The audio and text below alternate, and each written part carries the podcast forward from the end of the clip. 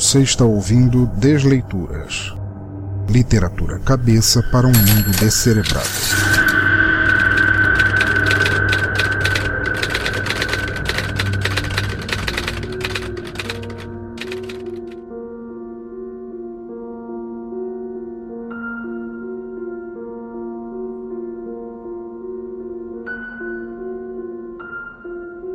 Olá, ouvinte, bem-vindo novamente ao Desleituras, o podcast de narração de contos, histórias, poemas e textos do nosso teatro escuro.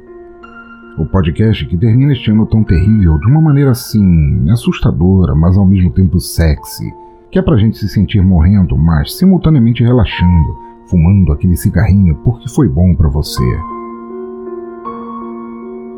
E você sabe como normalmente funciona o Desleituras.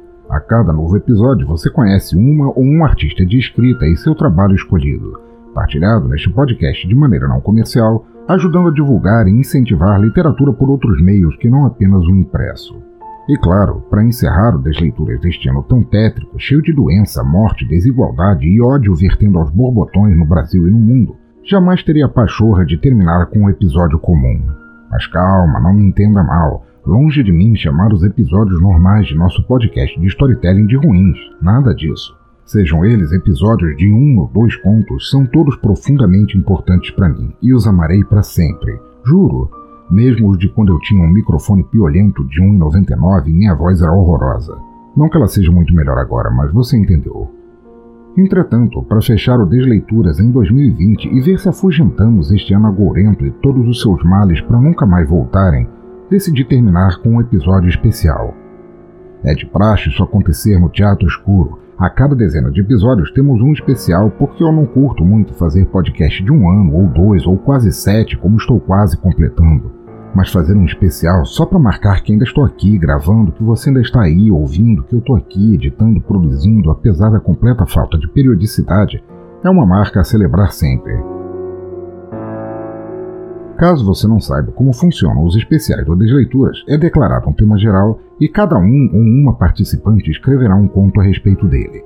Depois, cada autor ou autora narrará o conto de outro ou outra até o final, como uma antologia de contos em volta de um tema comum. Ano passado tivemos nosso primeiro especial, foi chamado Podosfera Assombrada, e cada história rolou a respeito disso.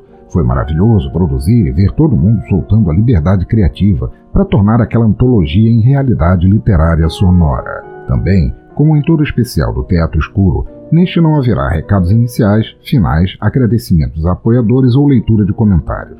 Só esta introdução chata mesmo e depois as histórias falarão por si o que nos traz de volta este ano. Eu estava pensando sobre qual o tema principal quando, durante um bate-papo bem doido com o pessoal, Danilo de Almeida, apoiador daqui, podcaster do Doublecast do Já Ouviu Esse Disco, nos veio com um canal do YouTube em que um fantoche lia relatos eróticos dos ouvintes. Foi bem engraçado e ridículo na hora, mas acabou me deixando com a semente de uma ideia.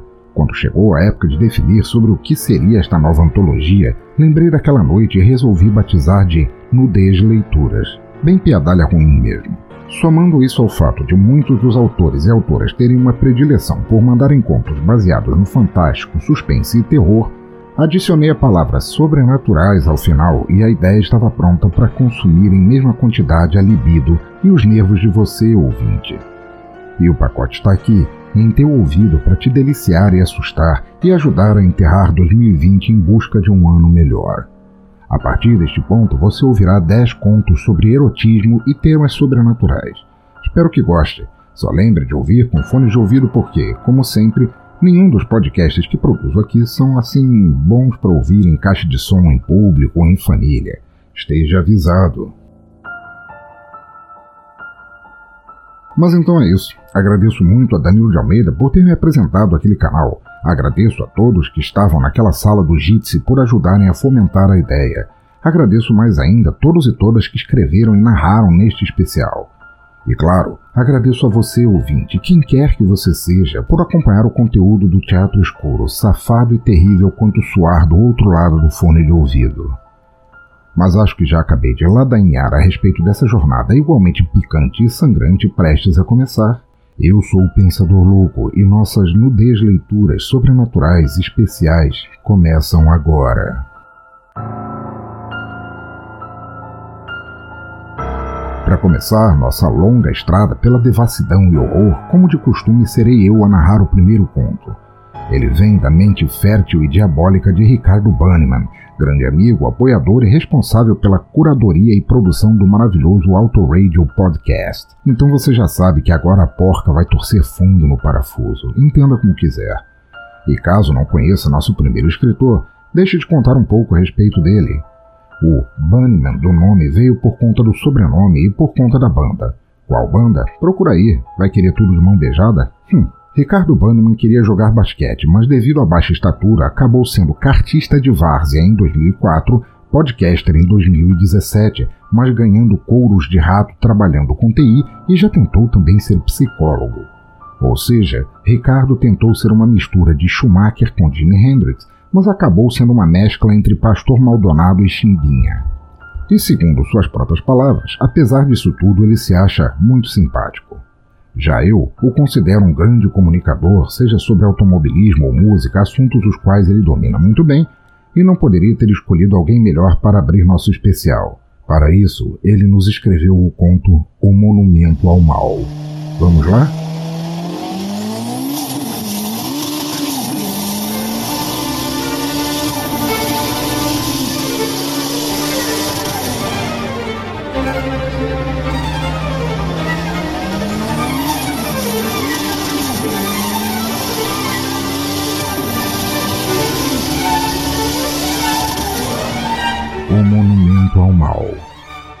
Ricardo Banda.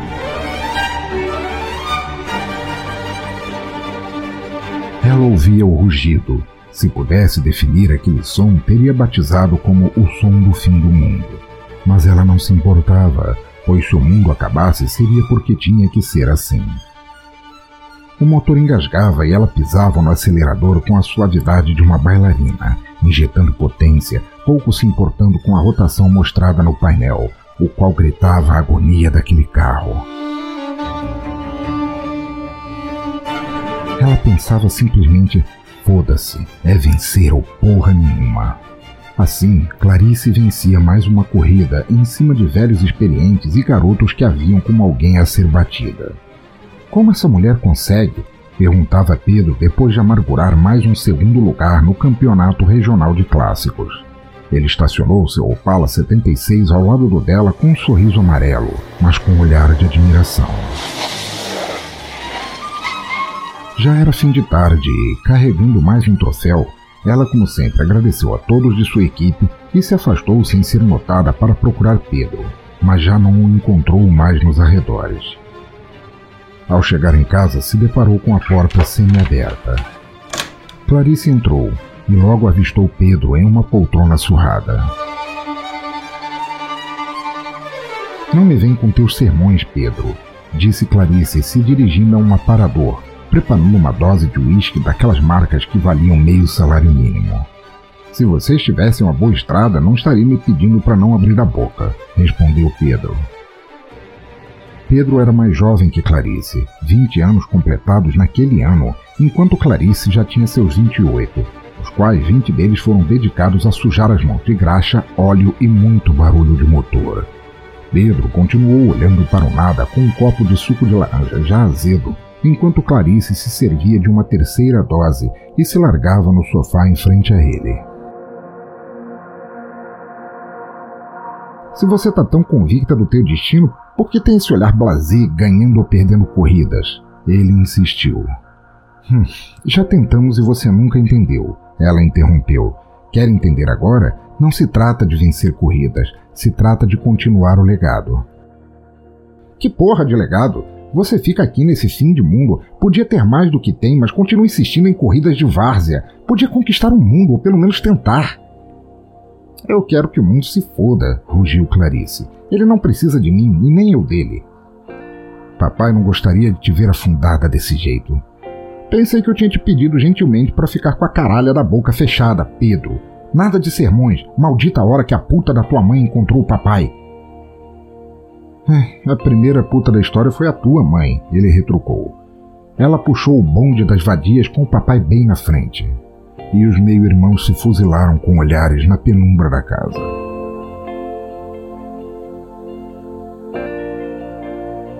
O sol nasceu, mas as cortinas esfumaçadas mal deixaram a claridade penetrar a sala onde Clarice passou a noite. Ainda com suas roupas de corrida, com uma garrafa e um copo vazios largados ao chão. O cheiro de pão fresco, café e torradas se confundiram com o resultado de uma noite alcoólica.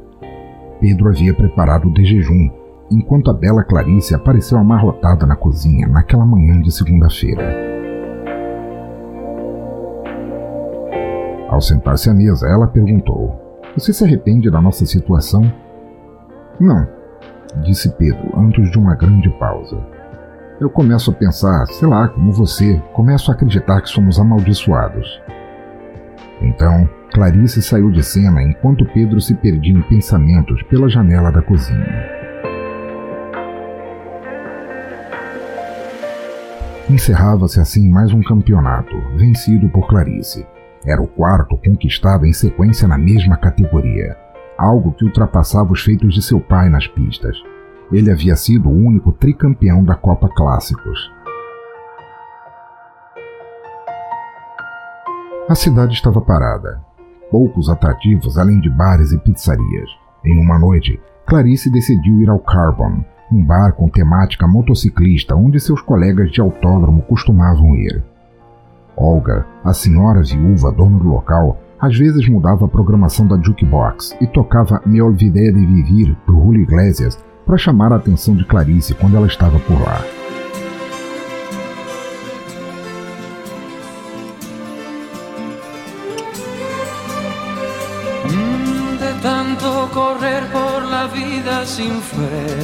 Funcionava como um código para conversarem em algum momento e logo ela seguiu em direção ao balcão para encontrar a risonha Olga.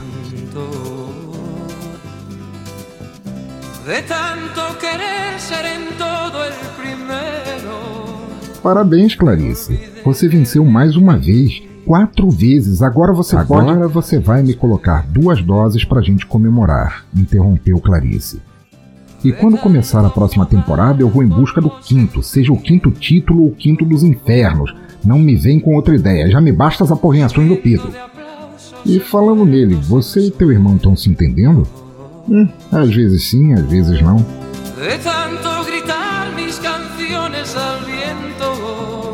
O papo foi até quase meia-noite e, ao chegar na velha casa, Clarice percebeu que Pedro já chegara da faculdade.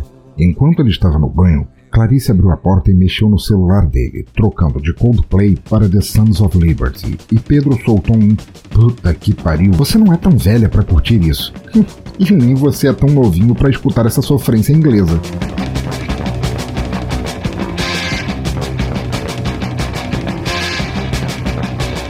Ela sentou-se no vaso enquanto ele se banhava. Clarice acabou dormindo embriagada no vaso, então Pedro a levou para a cama e ela pediu, murmurando: Obrigado, não me deixa só. Ela se virou na cama e Pedro, cansado do dia, se deitou e adormeceu em poucos minutos.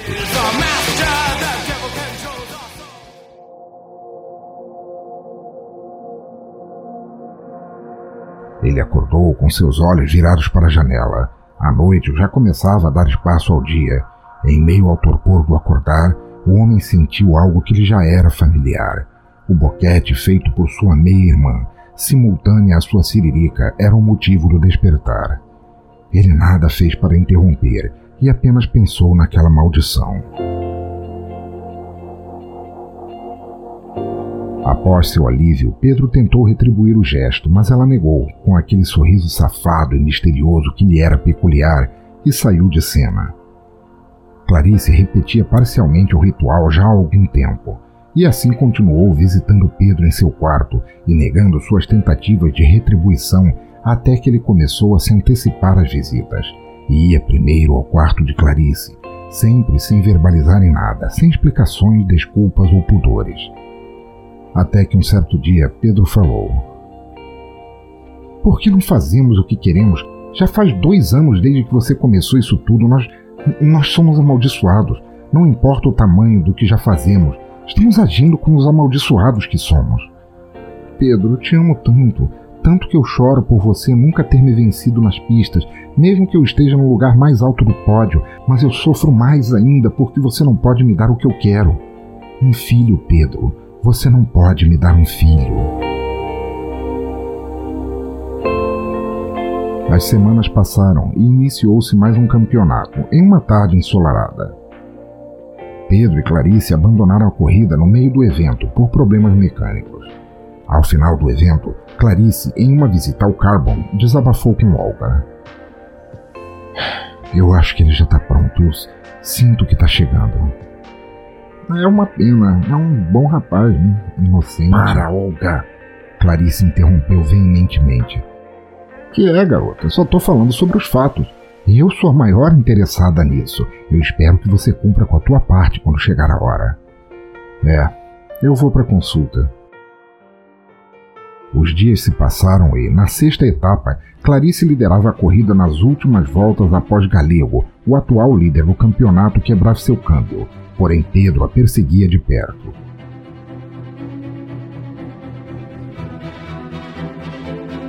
Eis que, a duas voltas do final, Pedro conseguiu uma ultrapassagem audaz por fora da curva e seguiu liderando os metros finais. Pedro viu a bandeirada e gritou como se estivesse levando choque no saco. Mais controlado, saiu do carro com um sorriso acanhado. Olhou para a irmã, a qual saiu do carro correndo para abraçá-lo e gritou: Seu filho da puta, você conseguiu! E eu nunca pensei que você faria isso comigo! E depois das premiações, a equipe de Pedro foi para o Carbon bebemorar. Pedro chamou a minha irmã para ir também, mas ela disse que aquele era um momento só dele. Duas da manhã, Raramente Pedro bebia, mas daquela vez ele arriscou tomar umas e outras. Contudo, nada que o fizesse se embriagar. Quando chegou em casa, foi reto tomar um banho. Despido, viu o quarto da irmã fechado e se dirigiu para o seu. E lá estava ela, deitada em sua cama, folheando um anuário antigo do Reginaldo Leme. Parabéns, pilotinho, hoje foi teu dia de sorte. Clarice jogou longe o resto da toalha que ainda lhe cobria e puxou Pedro contra seu corpo. Ela subiu nele, cavalgando como uma valquíria indo ao combate final de sua vida, e assim se passaram duas horas, até que ambos adormeceram se olhando. Ambos sabiam o que pensavam. Eles pensavam na maldição. Novas corridas se sucederam, com ambos subindo na classificação a cada uma e a cada vitória de Pedro, as recompensas noturnas a ele se repetiam. Enfim, chegou o final de mais uma temporada. Pedro se via a poucas voltas da vitória. Mesmo que chegasse em terceiro lugar, ele seria campeão. Entretanto, a poucos metros da bandeirada final, ele tirou o pé do acelerador e deixou passar o carro que o perseguia logo atrás. Era Clarice. Ao chegar ao pit lane, Clarice saiu de seu carro, ainda de capacete, e apontou o dedo na cara de Pedro aos berros. Eu não preciso da tua cordialidade, entendeu? Eu não preciso desse tipo de favor, não preciso de você para vencer. Vai tomar no olho do teu cu. Pedro, com os olhos arregalados, nada falou. Ficou anestesiado por um tempo, mas logo foi agitado pela equipe que o carregou para a cerimônia de premiação. Clarice não foi às festividades. Ficou trancado em seu quarto por três dias, até que saiu de lá em uma noite e encontrou Pedro na cozinha, fazendo uma gororoba qualquer. Pedro, desculpa, eu não gostei nada do que fez, mas eu exagerei. Tudo bem, Clarice, não foi minha intenção. Eu pensei que estava sendo campeão naquele momento, mas queria você no lugar mais alto do pódio. Vem, eu fiz uns lanches. Pedro, eu queria que você fosse à consulta comigo, ela falou enquanto comiam. Você nunca me disse exatamente o que era essa consulta. Não, você precisa ir, é muito importante para mim, principalmente depois do resultado dos meus exames. Exames? Que exame? Você tá doente? Não, Pedro, eu tô grávida. E antes que venha alguma piada, é teu porque eu não saio com ninguém mais há muito tempo. Mas nós somos meio irmãos, o sangue, mas a gente tomou cuidado. Não, Pedro, você sabe que nem sempre tomamos cuidado. Vem, Vem comigo para consulta. Acho que vai deixar tudo mais claro. Então Pedro se levantou e Clarice o levou para a parte de trás da casa. O quintal da parte interna era um local o qual Pedro pouco frequentava, pois trazia lembranças doloridas. Mesmo assim, ele caminhava e perguntava: Por que estamos entrando na casa de ferramentas? Puta merda, que fedor! exclamou Pedro com a voz engasgada. Eis que o momento final se conclui. A quem de direito seja dado o poder supremo. Clarice, o, o, que, o, que, o que é isso? O que está acontecendo? E da penumbra, de dentro de uma porta, saiu uma figura de túnica negra que anunciou: Acalma-te, inocente. Era a voz de Olga. Você é o protagonista dessa noite, é o cordeiro de nossa seita, o humano que incorporou por décadas um dos seres mais profanos do inferno, aquele que é o caminho para nosso mestre, Lúcifer. Com um tom quase cômico, Clarice disse: Teatralidade à parte, esse é o papai Pedro, aliás. Teu pai, né? Pequenino, Olga continuou solene. Teu pai conseguiu progresso em sua vida depois que invocou Batzareth, um demônio de muito poder que dá também muito em troca, mas exige que seu corpo seja compartilhado com um humano. Teu pai foi o último hospedeiro. Hoje, com o assassinato de seu pai, Batzareth ficou no limbo entre o céu e o inferno e o corpo de Clarice. Clarice? Mas, mas por que Clarice se fui eu quem. Quem o matou? interrompeu Olga. Isso não é segredo para mim. Aquele, aquele imbecil, ele nunca aceitou que eu e Clarice tivéssemos algum sentimento um pelo. Ai, eu e teu pai tínhamos um caso, Pedro, interrompeu Clarice. Ele não aguentaria o filho cobiçando sua namoradinha secreta. Mas, mas, é, mas é pai e filha? Que, que maldição é essa, porra? Que porra de maldição é o caralho, moleque? rosnou Olga. Clarice nunca foi filha dele, ele a adotou porque não tinha condições de criá-la. Porra, Clarice é minha filha com o galego, mas essa parte aquele imbecil não sabe. M muito, muito confuso, muito. Eu, eu não sei o que dizer. Pedro coçava a cabeça. Ma mas por que vocês mantêm o corpo do meu pai aqui? Porque o ritual precisa ser seguido. Batsaref precisa ressurgir e nada mais correto de que seja por minhas mãos. Você, como filho do último hospedeiro, precisa ser parte do processo, passando teus genes para a mãe. Mas para que a alma de Batsaref não siga a linha hereditária, no momento que renascer, você deve morrer. Sendo o bebê de Clarice a única tutora disponível e também seu receptáculo até que o bebê tenha condições de receber todo o poder de Batzareth. Pedro sentiu algo atravessar suas costas. Era a faca que Olga secretamente empunhava por dentro da túnica. Ele se ajoelhou e segurou com as mãos trêmulas as pernas de Clarice, olhando surpreso para sua ex-meia-irmã.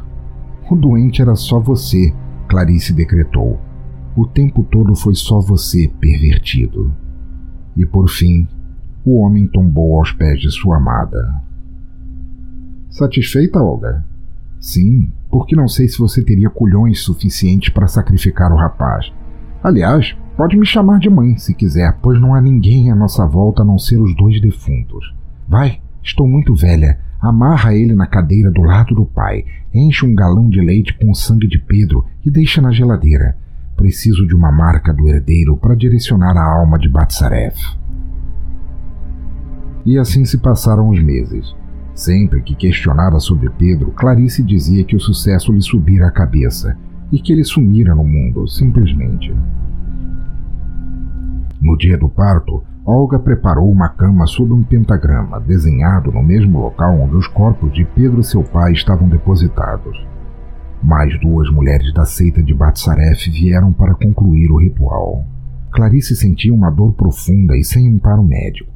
As coisas foram se complicando até que, às três horas e trinta e três minutos da madrugada, o filho de Clarice nasceu. Rapidamente, Olga o banhou com o sangue de Pedro e de seu pai, o qual também já havia sido guardado. A criança começou a se debater como um epilético, com movimentos e gritos desproporcionais. As ajudantes apavoradas esbarraram nas velas que cercavam o pentagrama. Estas iniciaram um incêndio agravado pelos papéis, tintas e outros produtos inflamáveis empilhados a esmo no local. Não havia por onde sair. Uma das ajudantes conseguiu correr, mas tropeçou nos restos mortais de Pedro. Teve queimaduras graves, mas conseguiu fugir. A segunda ajudante inalou a fumaça química da tinta em chamas logo no início e desmaiou para dentro do fogo. Olga, com dificuldades motoras, ficou no impasse de tentar sair ou auxiliar a filha recém-parida que agonizava na cama, olhando para os cadáveres dos seus ex-parceiros. O pequeno bebê Batsaref rolava no chão em uma mistura de frustração e desespero.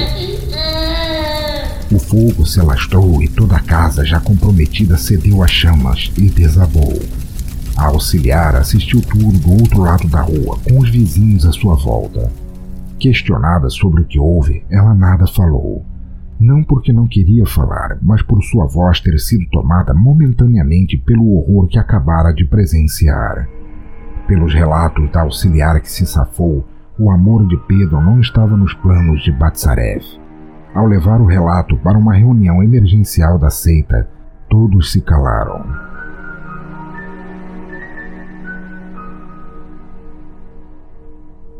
Uma estátua de Clarice foi levantada no autódromo da cidade em sua memória. Mal sabiam que aquela imagem, erguida para uma heroína das pistas, era a imagem do maior mal que rondara por ali. O Carbon foi assumido por clientes mais velhos, pois Olga não deixava herdeiros.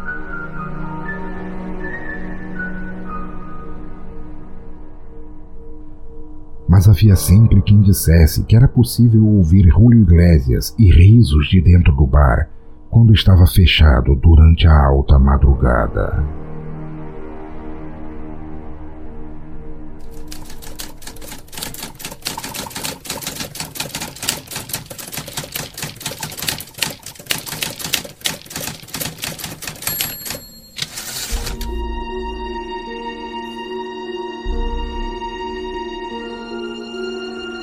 Gente, que história foda. Tantas reviravoltas na trama me fizeram sentir como numa pista de corrida. Logo eu, um energúmeno a respeito desse esporte, depois de uma batida e girando rumo ao muro para começar o fogaréu. Sr. Bunnyman, muito obrigado por ser essa figura tão simpática, apesar de ser, assim, evasivo no Telegram, você entende o que eu quero dizer. Obrigado por ter aceitado participar e por apoiar o Teatro Escuro, apesar de ele seguir por aí manchando reputações te agradeço demais por ter feito minha espinha gelar ao narrar essa história. Tava precisando todo o calor atual. E no fim, por favor, escreva mais, sempre. Mas seguindo em frente nossa maratona safada e sexy de horror, nosso próximo conto vem da mente sacrílega e lasciva de Lika Moon. Agora, para quem já acompanha o Teatro Escuro, então já sabe como Lika é figura constante aqui, quando ela tem tempo em sua vida atribulada, é claro. E para quem não conhece ainda essa pessoa sobrenatural, Lica Moon é uma paulista perdida no interior de Goiás. Professora universitária, escritora, atriz aposentada, baterista frustrada, participante do Omega Cast e do Me Julguem Podcast, nerd raiz, anarquista e mãe. E, ah, se me permitem, ela também é uma dominatrix sugadora de almas incautas, mas a gente não comenta isso em sociedade, certo? Lick é uma grande e apaixonante amiga, além de também apoiadora aqui, e seu conto será narrado por outra celebridade aqui no Teatro Escuro, a também escritora e podcaster Lady Sif. Façam inutilmente o sinal da cruz. E vamos ao conto?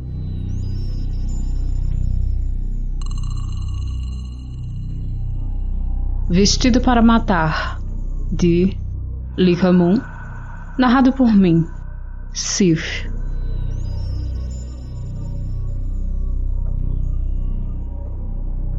Sábado, 21 horas. Ai, que fome. Olho na geladeira, nada para comer. Deixa eu olhar meu iFood. Não, Natasha, digo para mim mesma. Você precisa sair um pouco. Essa pandemia tá te deixando muito sedentária. Ah, chega. Vou sair para buscar minha comida. Chega dessa pandemia. Tá na hora de ver gente. Isso. Vou me arrumar e sair. Tomo um longo banho, ensaboo meu corpo cuidadosamente. Não deixo nenhuma parte de fora. Higiene bucal, íntima, passo hidratante, escolho um perfume com cuidado. Tudo tem que ficar perfeito. Escolho uma lingerie preta, mínima. Adoro. Valoriza muito a minha pele clara. Coloco uma meia sete oitavos. Qual vestido? Hum, já sei. Contrastar. Escolho um tubinho vermelho longo, mas com rasgo que. Ulala. salto, preto. Começo a me maquiar. Hora do cabelo. Detenho-me longos momentos cuidando dos detalhes finais. Olho novamente no espelho. É, Natasha. Os anos não foram cruéis com você. Dou uma piscada pro espelho, pego a minha bolsa e saio. Empoderada, linda, sexy, mulher. Chega meu Uber. Ai, que fome. Mas a noite é uma criança. Primeiro a diversão, depois a comida. Tanta coisa deliciosa por aí, hein? Depois de um tempo rodando na cidade, que parece já ter desistido da quarentena há muito tempo, chego ao meu destino. Agradeço o Uber e saio para a casa noturna, a qual está lotada. Meus olhos brilham de desejo, de vontade, de tesão. Entro na boate, passo meus olhos pelos presentes, todos fingindo ânimo e alegria. Gosto disso. Gosto de ver como o ser humano é e como ele tem capacidade de fingir o que não é, o que não sente, o que não tem. Todos, no fundo, tristes e vazios. Sorrisos vazios, sorrisos falsos, hipócritas, vidas vazias, falsas, hipócritas. Música alta, muita dança. Logo, alguns caras chegam em mim. Nenhum me apetece. Cada papinho bunda, hein? Credo, tudo muito mais ou menos. Decido sair. Preciso de algo melhor. Mereço algo melhor. Decido ser mais discreta. Chamo outro Uber e vou para a saída da boate. O carro chega. Entro. O cara é gato, mas. Uh, free talker. Começa a falar do governo, família, filhos. Revira os olhos. Finge falar no telefone. Ele parece que entende e se cala. E finalmente, chegamos ao meu novo destino. Espero que aqui seja melhor. Desço e vou direto para a segunda casa noturna. Espero que aqui a minha sorte seja melhor. Não me vesti para matar e voltar para casa chupando o dedo. Tenho outras coisas melhores em mente para chupar. Adoro. Entro e já sai rolando um show. Uma garota está arrasando no pole dance. Corro meus olhos pelo lugar. Peço um aperitivo, uma taça de vinho. Os garçons, semi-nus, passam enchendo meus olhos. Passo a mão em alguns. Vou conferindo o material pena que estão trabalhando. Termino meu pequeno lanchinho e decido subir. O andar de cima de uma casa de swing sempre é mais animado. Passo pelos cômodos, várias mulheres ajoelhadas no Glorian Hall, alguns quartos de vidro, com espectadores animados, olhando o show nada particular ali dentro. Percebo os olhares em mim, claro, uma mulher entra sozinha numa casa de swing com todos esses machos. Eu sou uma presa para eles. Mas hoje eu sou a caçadora. Eu estou vestida para matar. Hoje eu estou pronta para o abate. Hoje é dia de maldade. Como tenho vantagem, decido escolher a dedo todos que eu vou devorar. Estou com muito tesão. Posso falar no ouvido dos escolhidos e vou levando-os para o quarto privativo. Escolho oito todos deliciosos, maravilhosos. Dentro do nosso pequeno ninho do pecado, começo a dançar e a me despir. Eles me atacam. Peço que tranquem a porta. Nossa festa será privativa. Pedido aceito. Seguimos nosso delicioso gangbang, em que eu sou a rainha e meus servos se detêm em me satisfazer. Eles são bons nisso. Nossa, como são! Minha fome deles só aumenta. Estou em êxtase. Cada parte do meu corpo sendo explorada com detalhes. Minhas roupas íntimas rasgadas. Minhas lingeries caras. Eu não me importo. Tomei a decisão certa, penso. Nesses bares, a pegação é tão fácil. Não há jogos, não há desvios para chegar no objetivo. Então, esse lugar veio a calhar. Como eu tinha me esquecido dele? No meio dos devaneios, outra onda de clímax toma conta do meu corpo. Ah, eu passaria horas aqui, e vou passar. Como é bom ser tratada como uma deusa. Tenho os meus súditos totalmente focados em mim, no meu corpo. Tantas línguas disputando cada centímetro de mim. Cada um deles como se tentando provar que são melhores e se esforçando em me satisfazer. Sou chupada. Todos os orifícios do meu corpo são preenchidos. Tantas mãos são erguida, devorada. Ah, que delícia essa sensação profana de prazer. Minha fome só aumenta. Um a um, eles vão se satisfazendo em mim e vão adormecendo. Ofegante, o último dos oito finalmente adormece. Assopro no rosto de cada um deles e agradeço baixinho em cada ouvido pela oportunidade de me satisfazer completo em todos os sentidos. Falo minhas palavras de sempre e garanto que o ambiente esteja vedado. Um a um vou solvendo o sangue deles. E finalmente, saciando minha fome. Olho para seus corpos pálidos, imóveis, quase sem vida. Olho para o reflexo. Minha pele está mais rosada, mais macia. Sim, como esses corpos jovens são eficazes para manter a minha juventude. o que as fábulas dizem de nós? Tememos alho? Só se for antes de beijar. Não temos reflexo? Morremos com uma estaca no peito? Tememos sol? Quantas superstições infantis! Somos superiores à evolução da espécie. Estamos no topo. Os seres humanos, gado. Amanhã, cada um deles vai acordar e seguir a sua vida vazia. Eu faço um favor a eles, como um vírus. Cada um deles vai aos poucos adoecendo. Ninguém jamais saberá que fui eu. Eu lhes roubei a alma. A alma humana me alimenta. Eles em breve morrerão. Já eu sou eterno. Chamo mais um Uber e ao sair do quarto, um cara fala no meu ouvido. Nossa, a gata está vestida para matar. Eu rio e respondo: Estava.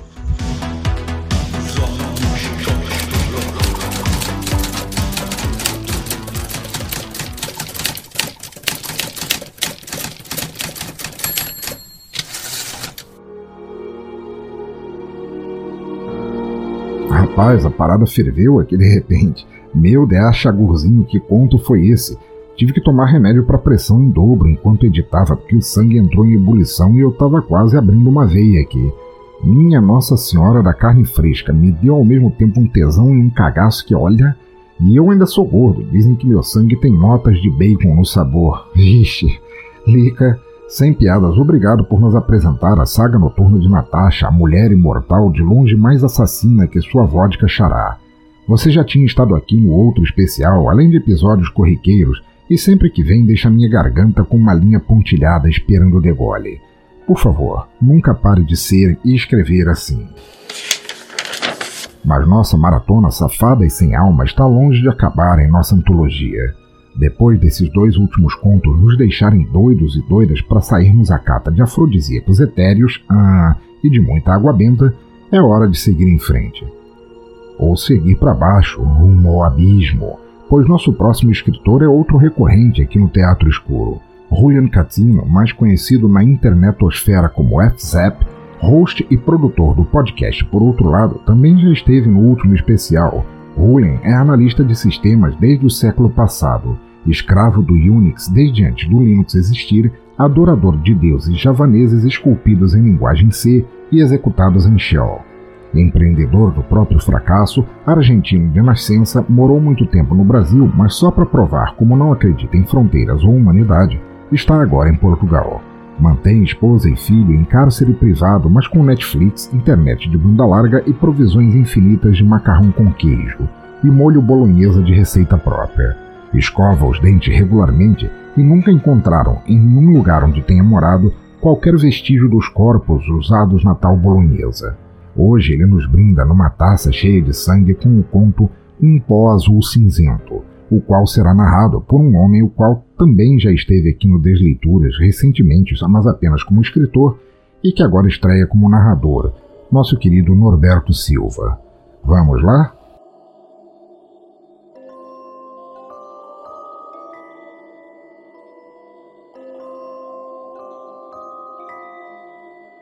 Um pó azul cinzento, de Júlia Catino, narrado por Norberto Silva. Raquel nem precisava discar.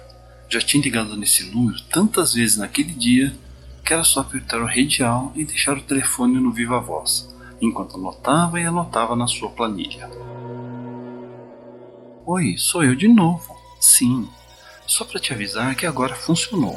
Não queria ir embora sem te deixar tranquila. Sim, você estava certa. Eu tinha feito a dosagem errada mesmo. Obrigado mais uma vez. Não, não, imagina. Ainda vamos comemorar juntas, tenho certeza. Sim, agora vamos descansar. A gente se fala amanhã, tá bom? Tá ok. Obrigado para você também. Tchau. Enquanto tirava seu colete e o guardava no armarinho, percebeu que faltava três pipetas para guardar. Colocou-as no refrigerador e foi se trocar. Minutos depois, fechava o laboratório, cansada, mas entusiasmada. Era tarde da noite Fazia tempo que não estendia tanto o expediente, mas aquele dia havia sido importante. Ainda iam vencer a doença. Seu sobretudo preto a protegia do vento inusual e esvoaçante que apareceu surgir quando pisou na rua. Apertou o passo em direção ao ponto de ônibus, revisando mentalmente o que faria no dia seguinte. Quais reagentes precisaria utilizar, que testes ainda teria que fazer antes de cantar vitória, como documentá-los mais rápido e enviá-los a seus amigos para uma checagem, antes de publicar os resultados. Hum, mas se queria fazer o teste corretamente, havia ainda mais um teste a fazer e precisaria do material adequado. Talvez o melhor fosse falar com sua amiga espanhola e um movimento brusco à sua direita e algo batendo seu ombro, com força para fazê-la cair estrepitosamente. Era um dos arautos contempladores. Eu te maldigo, bruxa, disse a voz de um jovem que soava velha, descobrindo seu rosto do capuz marrom escuro. E Raquel sentiu sua cabeça girar. Um pó azul cinzento cobriu suas narinas e ela desmaiou antes de poder esboçar qualquer reação. Foi acordando aos poucos, a cabeça pior que a sua última ressaca de vodka, suas mãos atadas acima da cabeça, seu peito descoberto até o umbigo e suas pernas separadas. O jovem, de cabelo preto, olhava para ela satisfeito de sua caçada. Tinha uma barbicha e bigodes ralos, perfeitamente aparados. Cabelo com gel de quem ficaria careca em breve. E os olhos mais brilhantes, extremamente abertos e mais cheios de ódio milenar que Raquel jamais tinha visto. Esses arautos contempladores eram tão patéticos quanto produzidos em série todos com suas certezas religiosas, dignos dos melhores herdeiros de Torquemada, todos com seu olhar psicótico, seus textos inflamados contra a ciência, contra qualquer avanço da humanidade, contra qualquer um que destruísse seu mundinho de deuses mortos e vidas em suspense, de mulheres em silêncio e crianças assustadas. Você não tinha que ter tentado com os deuses do inferno, essas criaturas do submundo das drogas da perdição. Ai, adoro quando fala isso, sussurrou Raquel. E o jovem tremeu. Eu sabia que um dia seria pego por vocês. Hum, como se chamam mesmo? arautos contempladores, disse ele atônito. Isso, hum, arautos. Você sabe que fazemos tudo isso para provocá-los, não sabe? Sai, víbora, cobra! Vocês querem contaminar a humanidade com beberagem, vacinas e curas demoníacas no fundo desejamos vocês, arautos, seu perdão, sua redenção. Vem me redimir com a tua espada vibrante, com o teu membro rijo em mim. Vou te punir sim, bruxa, disse o jovem já embebido e tirando a calça, querendo castigar sua presa e se deliciar naquele corpo, o qual já vigiava e desejava há tempos. E assim que desvestiu a calça, passou sua vara nela, e quando a olhou, ela sorriu sorriu e soltou a pior patada possível no saco do jovem Berbe.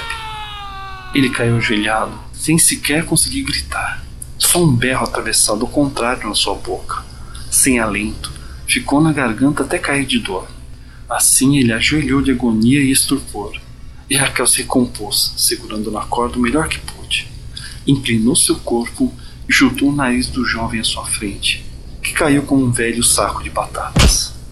Com mais tempo, conseguiu passar a corda várias vezes na fivela afiada do cinto dele, até cortá-lo o suficiente para se soltar. Sabe, você devia estudar um pouco de física e de atrito, ao invés de ficar lendo textos inúteis sobre dominação das massas. Física geral, meu bem. Raquel então saiu correndo, abotoando sua roupa e prometendo um banho quente quando estivesse em casa e tudo aquilo passasse.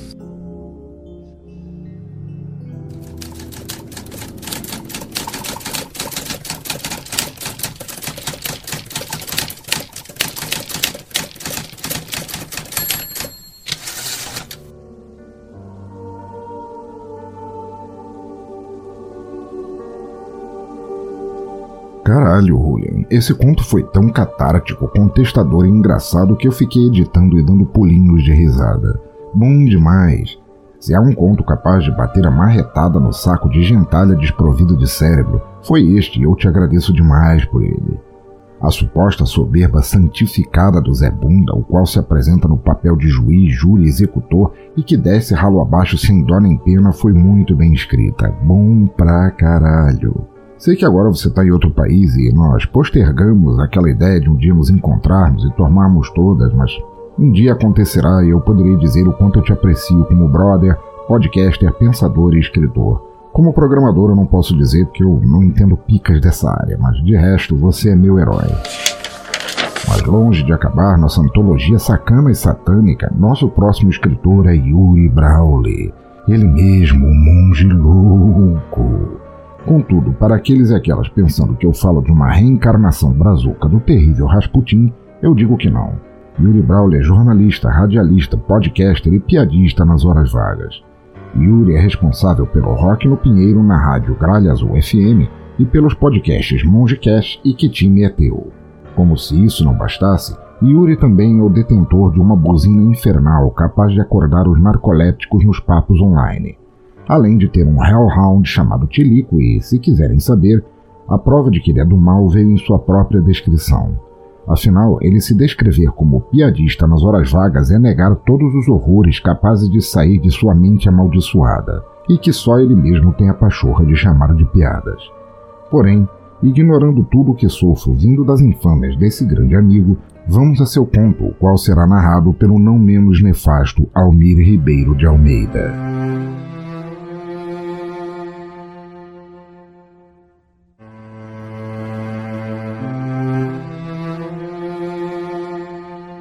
Inferno no Paraíso, de Yuri Brawley. João Neves era mais um daqueles caminhoneiros que percorrem o Brasil inteiro, fazendo entregas por todas as principais estradas do país. A bordo de um Hélio 1620, um homem de 45 anos e barriga de chope ainda insiste em rodar com aquele modelo que possui metade da idade dele. Segue a filosofia que acha que caminhão é com vinho, fazendo questão de paramentar o poçante com um adesivo de candidato a presidente e frases de gosto questionável no para-choque. Trafegando pelo interior de São Paulo, João sempre faz questão de ir ao seu bordel preferido, o Paraíso. Naquele dia não é diferente. Entrando pela porta, embaixo do leão rosa, pela enésima vez. O bordel não tem nada demais. Uma recepção com alguns sofás, uma área pro bar, no qual algumas pessoas bêbadas se seguram no balcão com dificuldade. Quando eu chego em casa, que procuro a minha mulher. Enquanto um daqueles bem bêbados discute com o garçom. Ela saiu lá para o cabaré. Que troço é esse que tá tocando? Coloca Lady Gaga aí. Um pouco mais ao fundo, perto do corredor que iria para os quartos, um grupo de mulheres da vida conversam, até que uma delas olha o recém-chegado. retribuindo o sorriso recebido do caminhoneiro. Meninas, esse aí pode deixar que eu faça o serviço. Avisa Cláudia entre elas. Ela é irmã de Lady Anne. A prostituta, morena, seios fartos, cintura fina, caminhava com facilidade até ele com seu salto 15 e sua roupa decotada, quase mostrando aquilo que João quer literalmente pagar para ver. Presta não. Oh, oh, oh, oh, Estava lá naquele bar, só pra mata de paixão. Tudo bem, senhor? Ah, bem melhor agora, docinho. Responde, João. Ai, que gracinha.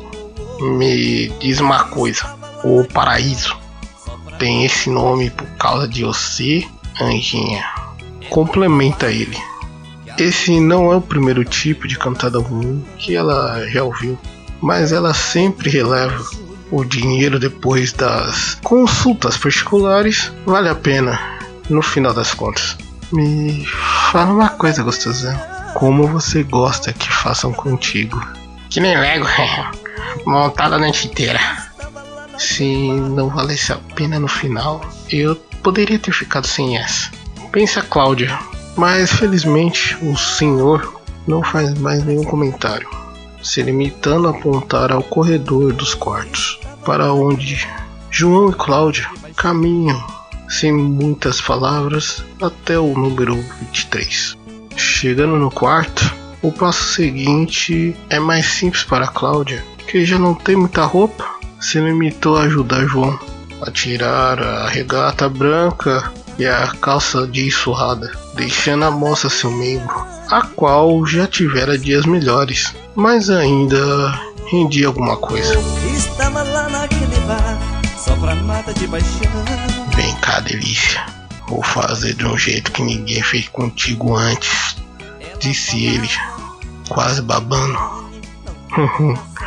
Quero ver gostosão.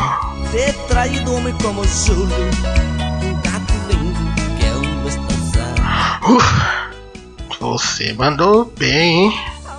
É um tratamento especial que dou aos meus clientes. Ela disse. Opa, me senti privilegiado. Pode se sentir, lindão. E como é seu nome, Gracinha? É Pacheco. Cláudia Pacheco. João sente um arrepio.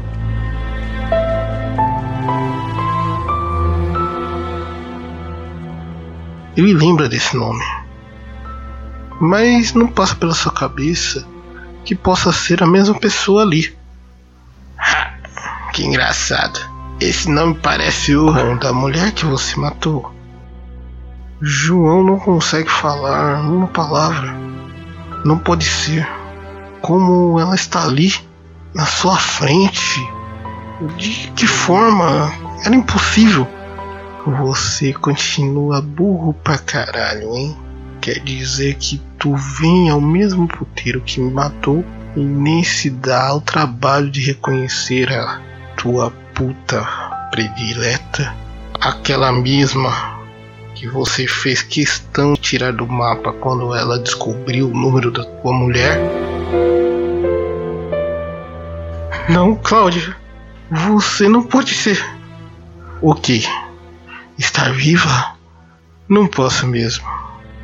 Mas no lugar onde eu estava até agora há pouco, tu vai junto, seu crápula.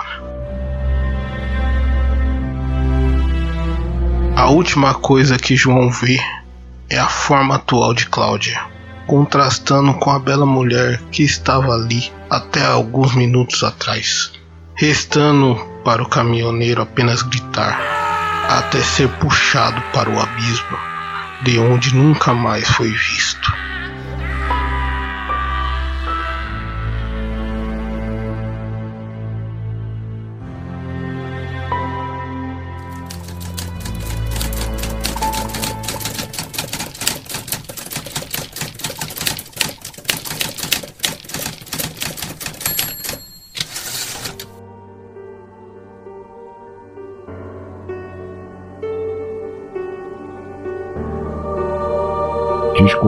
Pé de pato mangalô três vezes. Eu amo contos de caminhoneiros. Me lembram aquela piada merda de meu nome é Tião, eu sou motorista de caminhão e não há mulher que me diga não. Yuri, que conto incrível! Quando li a história antes mesmo de editar, eu vi a referência a Júlio Nascimento e já pirei o cabeção na hora por ele fazer parte da trilha. Simplesmente sensacional. E de pensar em todas aquelas pessoas falando que jornalista não sabe escrever ficção, hein? Você é a prova de que sabem, sim. Apesar de que, se for tomar por você, poderei facilmente afirmar que jornalistas não sabem é contar piada, mas posso estar sendo meio tendencioso e maldoso. Deve haver um ou uma em algum lugar que salve a classe de padecer do mesmo mal de tua predileção tacanha. Brigadão de coração por esse conto putanheiro e vingancento tão bem arraigado em nosso Brasil.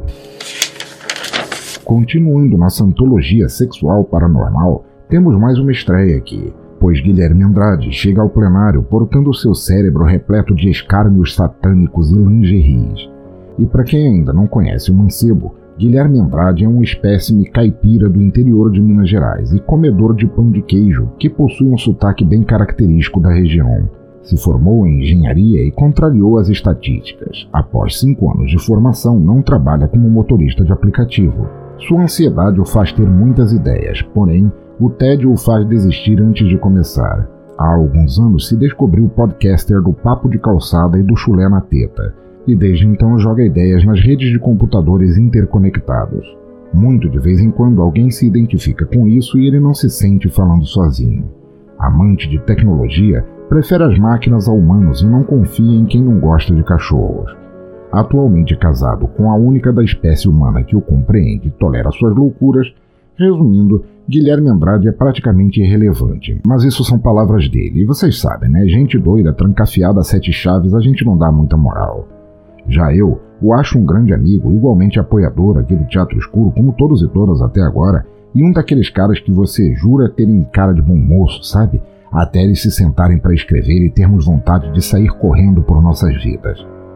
Para o especial, ele nos traz, direto da mais profunda fossa do inferno, a história Sob o Luar, a qual será narrada por Julian Catino. Portanto, cuidado, eis aqui o conto o qual requer que te armes de coragem, como diria Dante Alighieri, ou qualquer outra merda assim.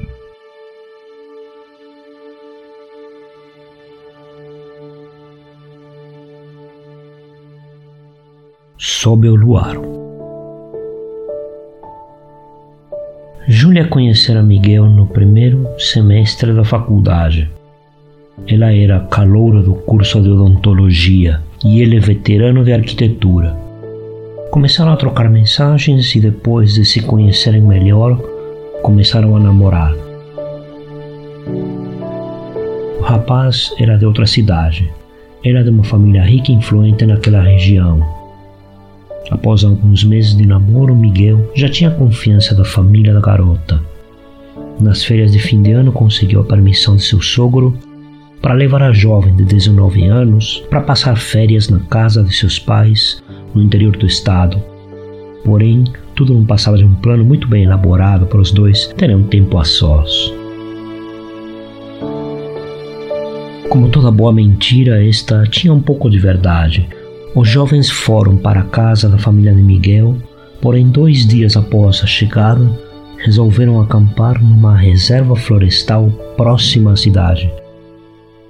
O local era muito conhecido, tinha cachoeiras, clareiras para acampar, trilhas e tudo o que se tinha direito para passar um fim de semana aventureiro. O casal foi sozinho, Miguel conhecia a região e Júlia não era a primeira namorada que ele levara ali. Logo na chegada montaram o acampamento. Era uma tarde bem quente de fim de ano. Enquanto o rapaz pegava lenha para fazer uma fogueira, Júlia organizava os alimentos. Tiveram que levar de tudo um pouco, pois o ponto do comércio mais próximo ficava a cerca de 10 quilômetros de distância.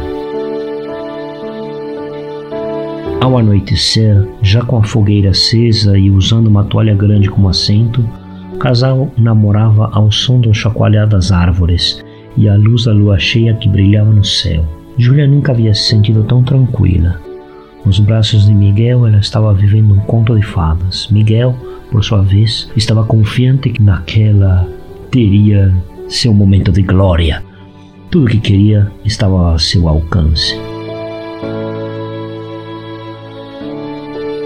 Uma pequena caixa de som tocava música romântica baixinho, love song propício para os momentos de ternura. Como que displicentemente, Miguel começou a brincar com Júlia sobre fantasias, a provocava fazendo perguntas que a deixavam envergonhada e ao mesmo tempo em que a excitavam.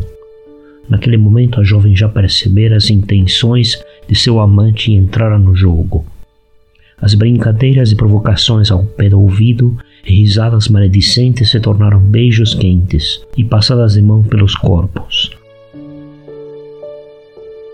Logo a noite estava mais quente. A luz da fogueira brilhava em seus corpos suados. Miguel enfim podia desfrutar daquele corpo jovem. Os seios duros e brancos se tornavam rosados, a cada chupada que recebiam. Ao passar uma das mãos no interior das coxas da jovem, pôde sentir um leve tremelicar, um arrepio que fez com que a calça do rapaz ficasse ligeiramente desconfortável. Cheia de tesão, Júlia perdeu toda a timidez de jovem de família tradicional que possuía. Algo instintivo brotara em seu peito. Uma sensação quente ardia e fazia com que sua vagina pulsasse. Sentia sua calcinha molhada naquele momento e quando Miguel apertou sua coxa por reflexo, ela procurou pelo pênis dele e encontrou firme. As coisas esquentaram aqui, disse a moça. Sim, posso sentir você, respondeu ele. Acho que teu amigo aí embaixo precisa se aliviar. As coisas estão bem tensas para ele. Foi o que ela disse, abrindo a calça dele. Estou sentindo você toda molhadinha, ela sussurrou ao pé do ouvido, enquanto beijava o pescoço macio e cheirava o cabelo da moça. Que tesão você me dá, de como é bem gostoso, concluiu enquanto se posicionava em cima dela, ali mesmo, na terra ao lado da fogueira. Quando penetrou ela pela primeira vez, Miguel teve que se controlar para não explodir todo o seu tesão. Sentiu aquela vagina quente, lisa, molhada. Seu instinto era colocar todo de uma vez até o fundo para ver até onde o prazer o podia levar. Vai com calma, amor. Temos a noite toda para nos deliciar. Júlia gemeu as palavras, com uma voz que misturava prazer, alegria e adrenalina. Não sabia se era por estar naquele lugar selvagem ou pelo cheiro que seu parceiro emanava, ou até mesmo por toda a vontade reprimida desde a sua última transa. Ao senti-lo dentro de si, numa dança primitiva de corpos, ela cravou as unhas nas costas do seu parceiro, que respondeu com um gemido de dor e prazer, ao mesmo tempo em que penetrava com mais intensidade nela. Você maldosa desse jeito, teria que ser um cara mau também, ele falou com voz firme, apertando seu corpo contra o dela. Tudo que eu quero é consumir você em paixão, ela respondeu, repleta de desejo, sentindo o ápice que estava por chegar. Ela sentia todo o corpo do rapaz, o peito dele contra o seu, a boca que beijava e lambia suas orelhas e dizia sacanagens, seu pênis firme e grosso que tocava o ponto certo para lhe dar prazer. E quanto mais sentia, mais Júlia entrava em um transe de luxúria. Aos poucos não ouvia mais o som da música ao fundo. O calor já não a incomodava, Aquela paixão era tudo o que ela queria. Só ouvia o batimento do coração dele, em harmonia com o seu, a respiração ritmada como o vai e vem sexual. De repente, Júlia sentiu tanto prazer que todo se foi, todo sentimento, toda dúvida, todo conhecimento. Não sabia onde estava, quando era ou por que estava ali, apenas estava. Quando tudo estava prestes a se consumar, Julia abraçou o pescoço de seu amante. O explodir de prazer apertou-o na mesma intensidade que gozara. Estava no paraíso. Aos poucos foi retornando a si, como se anjos a trouxessem de volta ao próprio corpo. Percebeu que ainda estava abraçada a Miguel. O rapaz permanecia imóvel, Deve estar em êxtase como eu, pensou a jovem. Alguns minutos depois, Ainda sentindo o gozo se esvaindo, ela percebeu que ele ainda continuava na mesma posição. Foi tão bom assim que não consegue se mexer? perguntou, sem obter resposta. Miguel, você está bem? Fala comigo, está me assustando. Ao olhar em seu rosto, ouviu paralisado, com boca e olhos abertos. Ao desfazer o abraço, notou que o pescoço do rapaz estava torcido. Ao verificar sua pulsação, não encontrou nada. Ele não respirava. Em pânico, ela não conseguiu reagir. O que eu fiz? Meu Deus! Matei ele, pensava em desespero. Miguel, acorda, acorda, Miguel. Não faz isso comigo.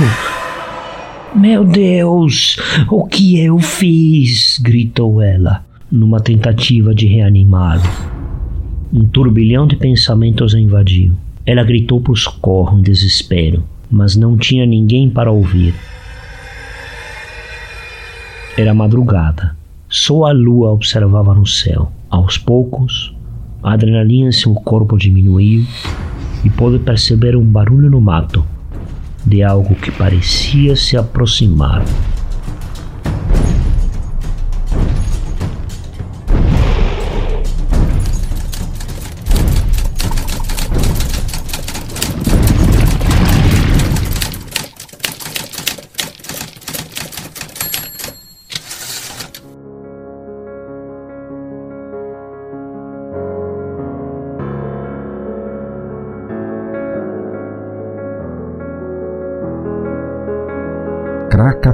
Que história maravilhosamente esganadora. A forma como Guilherme constrói a narrativa, somando a nós como ouvintes a experiência daquela noite de amorzinho gostoso e descambando para um orgasmo tão catártico que é capaz de matar, foi sensacional. A vontade dos jovens era de tal forma imparável que nada conseguiria deter aquela noitada de Solove. Pena que a vontade de Júlia foi bem maior e mais assim. frenética, mas também deve ter sido um orgasmo daqueles para valer a vida. Obrigado de coração, Guilherme. Eu já era fã de conhecer teus trabalhos no Papo de Calçada e no Chulé na Teta. Agora, rapaz. Mas seguindo adiante, temos à frente mais um escritor, o qual já esteve no Desleituras. Pois vindo do esgoto. Ah, não, não, digo, esse é o apelido dele no podcast. Certo, deixa, deixa eu ver aqui. Vindo das trevas dos portais de Azarat Metrionzitos, vem Felipe Porcelli, grande brother, escritor e único cabra capaz de lançar um episódio de podcast a cada seis meses e ainda assim me deixar na agonia esperando chegar. Maldito seja ele. Caso você, ouvinte, não saiba da proveniência desse Manolo, deixe-me citá-lo aqui. Felipe Porcelli é integrante do Esquina 42, o podcast mais pontual e sério que essa mídia já viu, e co-criador do Contos Diabólicos das Mentes de Zarpa e Felipinho, que está em breve hiato.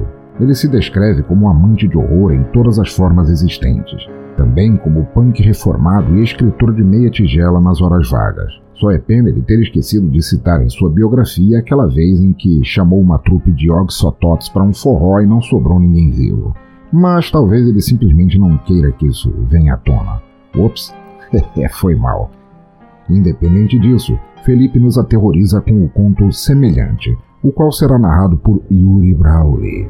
Façam suas preces e vamos lá.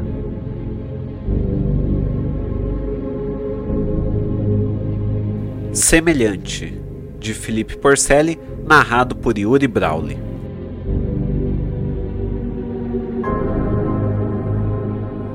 As velas negras queimavam intensamente, dezenas e mais dezenas delas projetavam sombras bruxuleantes naquele quarto de apartamento no interior de São Paulo. As paredes beges eram cobertas com símbolo de proteção de todas as crenças, imagináveis e inimagináveis, pintados em vermelho sangue, borrados, escorridos e mal feitos. No centro do cômodo, um grande círculo desenhado exaltava uma estrela retorcida em seu interior. Cânticos profanos ressoavam e ecoavam numa língua há muito esquecida propositalmente pelos anais da história. Mesmo que impossível de se entender, uma aura, um sentimento maligno pairava no ar. No centro disso tudo, um homem, insignificante, desesperado e sedento por atenção e aceitação. Cobria seu corpo, escondia seu rosto com um longo robe vermelho, adornado em prata com símbolos pagãos de proteção e conjuração.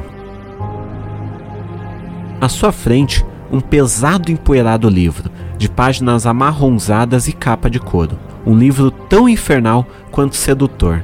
Seus conhecimentos abissais chamavam por alguma alma que se dispusesse de sua sanidade, a troco de uma migalha de conteúdo que oferecia. O homem repetia as palavras ritmadas em tom crescente e sentia uma êxtase a subir seu corpo, como garras cravando-lhe a carne rumo ao topo de sua cabeça. Seus gritos eram abafados pelas runas na parede. Ninguém poderia ouvi-lo. Aquela talvez fosse a noite mais quieta que aquele antigo complexo de apartamentos presenciara em toda a sua existência. Então, uma luz ofuscante, semelhante ao sol, nascia no centro de seu quarto. O cegou momentaneamente. Luz vermelha como sangue brilhava fortemente. Um odor invasivo e repugnante queimou-lhe as narinas. Uma mistura de sangue, suor e fluidos humanos. Então, a luz se apagou repentinamente e no meio do grande círculo de conjuração estava um ser repulsivo, uma forma desconhecida, uma silhueta bizarra, quase alienígena.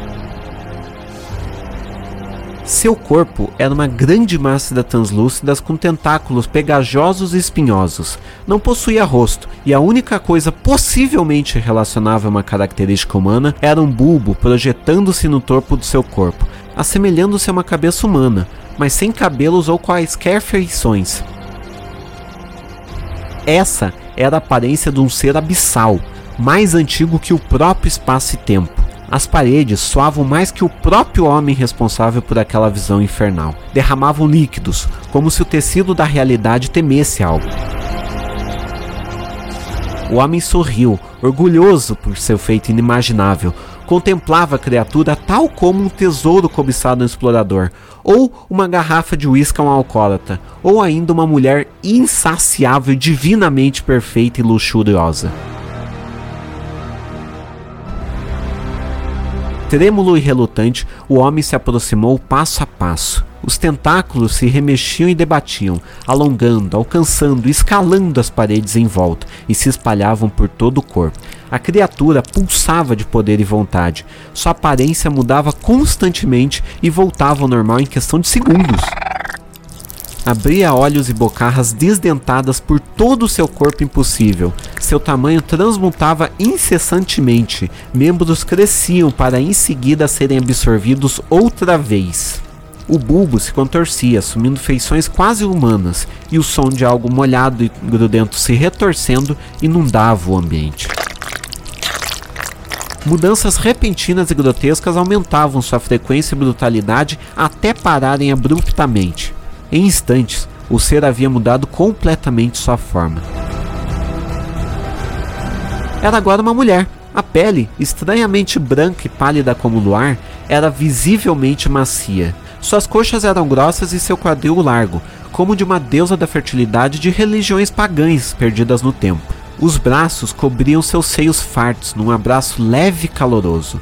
O rosto levemente inclinado para baixo era de uma beleza exótica e inexistente naquele mundo. Seus lábios roxos semiabertos deixavam escapar um hálito frio. Os olhos semicerrados escondiam suas íris negras sem brilho. Não possuía pelos pubianos nas pernas e nos braços, nem cabelos, sobrancelhas e cílios. O homem salivava com a visão. Não era o que esperava de sua invocação, mas aceitaram no instante que a vira. As luzes de velas deixavam o ambiente confortável e luxurioso. A criatura então perguntou, sem mover a boca: O que você deseja? O homem anestesiado não conseguiu responder, somente se esvaziara. Ele só conseguia contemplá-la e desejá-la se aproximou lentamente, fitando o corpo pálido da criatura e reparou que abaixo de seus joelhos os tentáculos continuavam a cobrir todo o cômodo. Parou a dois passos dela, relutante. Aproxime-se e lhe darei a minha graça, disse a criatura, olhando profundamente os olhos do homem. O ser sorriu maliciosamente, abrindo os braços como se desejasse abraçá-lo. Seus seios se deixaram à mostra. O homem se aproximou. Tentáculos vieram de todas as direções e lhe arrancaram o hobby. Ele estava agora nu, frente à sua nova divindade.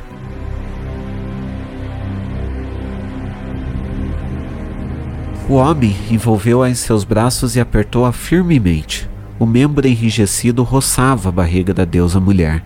Ela permitiu fazer o que desejava, observava, divertida. O via apertar seus seios e acariciar sua cintura vigorosamente. Deixou deitá-la e abrir suas pernas. O homem a penetrou e soltou um gemido profundo. Ela imitou, soltando também um gemido curto e agudo. Ele movimentava sua cintura sem ritmo, desengonçado, como se nunca tivesse feito sexo antes.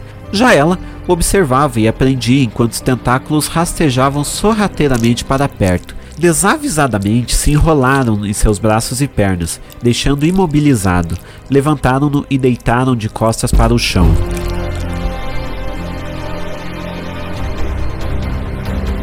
Após, a mulher sorriu de forma macabra e o montou. O homem tentou segurar sua cintura, mas os tentáculos puxaram seus braços com forças, prendendo ainda mais.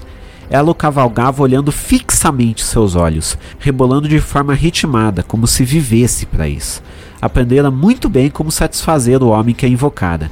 Ele gemia alto, se contorcia de prazer como nunca sentira antes. Porém, quando estava prestes a chegar ao clímax, a mulher mudou mais uma vez sua forma, sem a menor hesitação. Sua cabeça abriu num nojento rompante dela saiu um novo tentáculo, avermelhado, que se debatia e retorcia debilmente.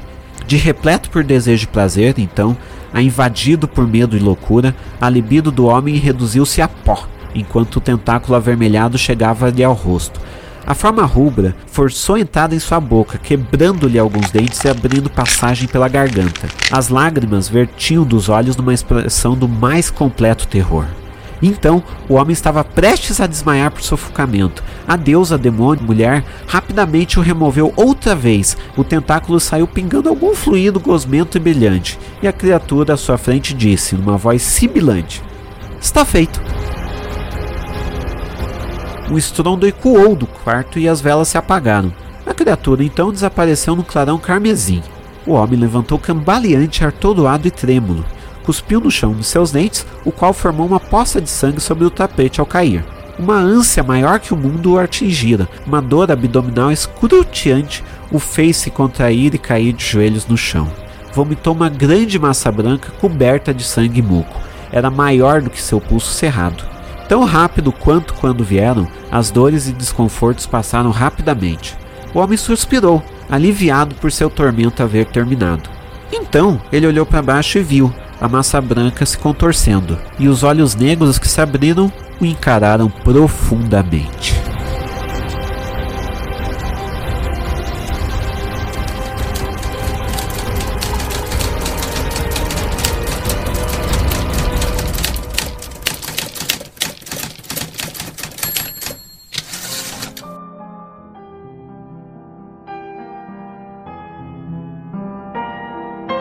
Santos tentáculos tarados infecciosos, Batman. É como eu sempre digo, carência é que fode a vida das pessoas.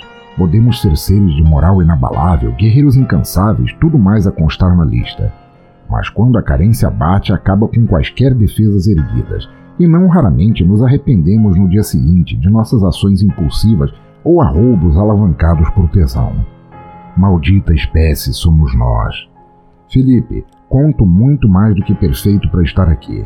Te falar, tive problemas num cios esse ano e ao ler a parte do tentáculo arregaçando os dentes do infeliz eu senti um frio no saco terrível. Por favor, meu amigo, não pare nunca de nos brindar com teus textos igualmente excelentes e terríveis. Entretanto, chegou a hora de termos mais uma escritora aqui, pois vinda diretamente da queda do véu, vocês já conhecem sua capacidade de escrever bem por esse prestigiado podcast de storytelling. Vem Lady Sif para nos trazer medo e prazer em proporções nem sempre iguais. Mas só para o caso de você, ouvinte, ter estado em animação suspensa num limbo de horror e depravação à parte da humanidade, tipo o que acontece para quem assiste Record por tempo demais, deixe-me contar quem é essa senhora tão terrível. Lady Sif escreve e narra o podcast A Queda do Véu. Posta no Instagram fotos de seus gatinhos não menos satânicos, fotos suas e das maquiagens que costuma fazer. Curte escrever, pois a vida fica mais leve assim, e pode ser encontrada no Twitter falando bobagens, assim como em qualquer outra dimensão como arroba Lady Sif. Hoje ela nos serve o conto Renascido. E eu digo nos serve porque foi assim que ela entregou a mim, decepado e sangrento numa bandeja com delicadas folhinhas de manjericão para decorar e disfarçar as larvas da putrefação. Para coroar a auréola de heresias deliciosas, o conto será narrado por Lika Moon. Atrevam-se a não ouvir.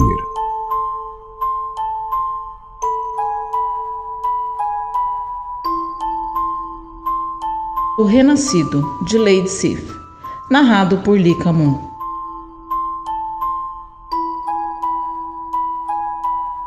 O nome que escolhi é Lotus. O outro não importa. O que vem ao caso é o caminho que me trouxe até aqui. Cansada de estar só em casa, procurei alguma diversão na rua e nada. Essa vida de antissocial é cada dia mais difícil. Nos arredores do centro da cidade havia um cybercafé desses que funcionam 24 horas. Então, no maior tédio, me dirigi para lá. Entrei. Não havia câmeras de vigilância, apenas pessoas, cada uma em seu computador fazendo suas coisas. Quanto tempo? O bacorista me perguntou. Deixe aberto, não sei quanto vou demorar. Me sentei em minha baia. Era um computador muito velho, uma webcam feia, mas pelo menos funcionava. O acesso era rápido, as mesmas notícias, os mesmos comentários. Meu? O que era aquilo? Tinha um homem na outra baia. Não conseguia ver seu rosto, mas via seu corpo. Hum, me apetecia deveras. Alto, gordo, muito forte, mas não barrigudo. Coxas grossas, mãos grandes, branco, mas bem bronzeado. É, parece que o grandão gosta de sol. Mas olha, ele se masturbava, não conseguia evitar olhar. As pernas torneadas, dedos longos de pianista, unhas curtas, ele se masturbava deliberadamente. Podia ver, mas o que me chamava a atenção era o seu pau, comprido, mas não fininho. Era grosso, do tipo cabeçudo, veiudo e rosado. Uau! Definitivamente estava me excitando com aquilo. Não sei se ele percebeu, mas havia uma mulher ao seu lado. Poderia ao menos disfarçar, né? Mas ele não queria. Ora, por favor. Voltei ao meu computador que era melhor. Um bate-papo, imagens picantes, nada de erotismo. Era só sexo e muito sexo explícito. Qual seria o meu nick? Riot Girl. Rapidamente, dezenas de nomes me chamaram e me mandaram fotos, GIFs, convites para salas privadas, mas apenas um me chamava atenção: um navegador. Olá, moça. O que faz por essas paragens? Sei lá, só estou matando tempo. O tempo é imortal, mas podemos distraí-lo. Que tal você abrir a cã e conversamos mais à vontade em outra sala? Tá, manda então. O quê? Seria o destino? Obviamente não. Era o cara da baia lateral, tarado nu em pleno cybercafé? Eu sei que você está aqui do meu lado, então, sem muita conversa, eu vou te dar o que você quer. Toma. Ele se levantou, aproximou o pau da câmera e gozou, melando tudo. Depois pegou o casaco pendurado e limpou a lente, e completou. Eu sei que você gostou, então vamos resolver isso lá fora. Coisa de segundos, o cara se vestiu e saiu. Te espero lá.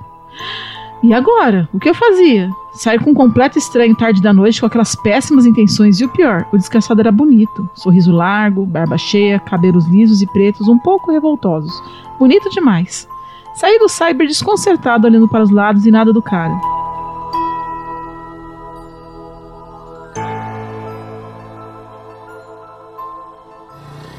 Desci a calçada e caminhei uns 15 minutos. De repente, uma moto preta parou em minha frente o piloto tira o capacete era ele.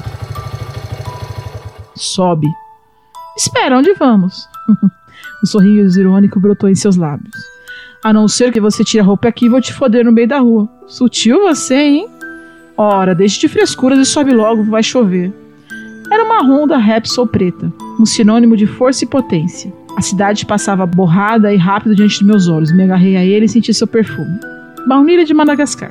Em poucos minutos chegamos ao motel. Eu parecia dopada, mal sabia em que lugar da cidade estávamos, mas inebriada de tesão por aquele estranho, nada mais me assustava. Ele escolheu a melhor suíte do lugar, uma enorme jacuzzi vermelha, uma cama redonda, varanda e um pequeno jardim repleto de rosas e papoulas. Distraída, eu olhava o jardim enquanto sentia as mãos nos meus cabelos. Ele me virou, obrigando-me a encará-lo. Olhos castanhos quase dourados, nariz aquilino, barba preta, cerrada, lábios cheios e um beijo que parecia me devorar. De costas na parede, ele foi soltando meu corset, enquanto suas mãos hábeis massageavam minha boceta e pescoço. Você já está pronta para mim, não é? Mas não foi hoje que você se pilou, foi? Sussurrei um não entre um gemido e outro, então ele tirou meu corset e atirou longe, descendo sua língua pelo meu pescoço até chegar aos meus seios. Ele mordia, chupava e lambia. Desabotoou e foi arrancando a minha calça. Com os dentes, tirou a minha calcinha e parou para me olhar. Como uma mulher, como você, está sozinha numa noite como esta?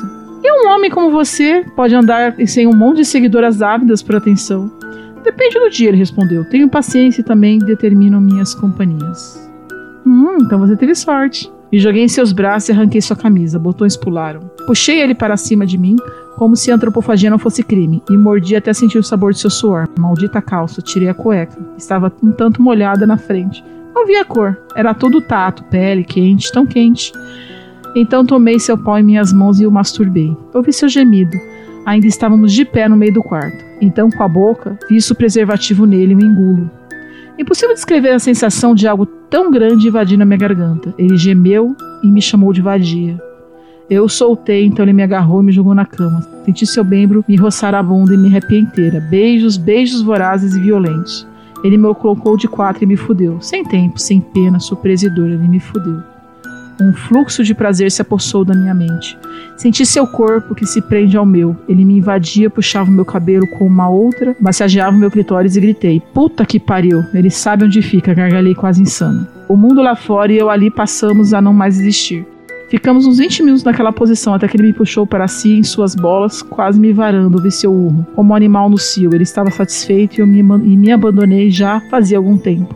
Ainda agarrado a mim, ele sorri, me desvencilho com um giro e um salto, retiro a camisinha e banho com seu conteúdo. Vadia, ele sussurra. O que acha? Um pouco. Nunca conheci uma mulher que se entregasse a mim sem ao menos meia hora de conversa ou mil reais. Ao menos elas não são baratas, não é? Vou tomar um banho e depois vou pra jacuzzi. Você vai ficar aí? Então, sem esperar minha resposta, ele me agarrou de novo lambeu meu pescoço, orelhas, peitos me beijou, puxando meus cabelos para trás. Queria saber ao menos o seu nome, o homem falou. Melhor não. Assim não haverá possibilidades para expectativas. Eu sou Sigmund, então. Mesmo assim, vou te deixar meu telefone. Quando você estiver à vontade, ou com vontade, é só me ligar. Bem, Sigmund, você é delicioso e eu não posso negar, mas quanto à expectativa, deixo isso a teu critério. Preciso de uma chuveirada e já volto.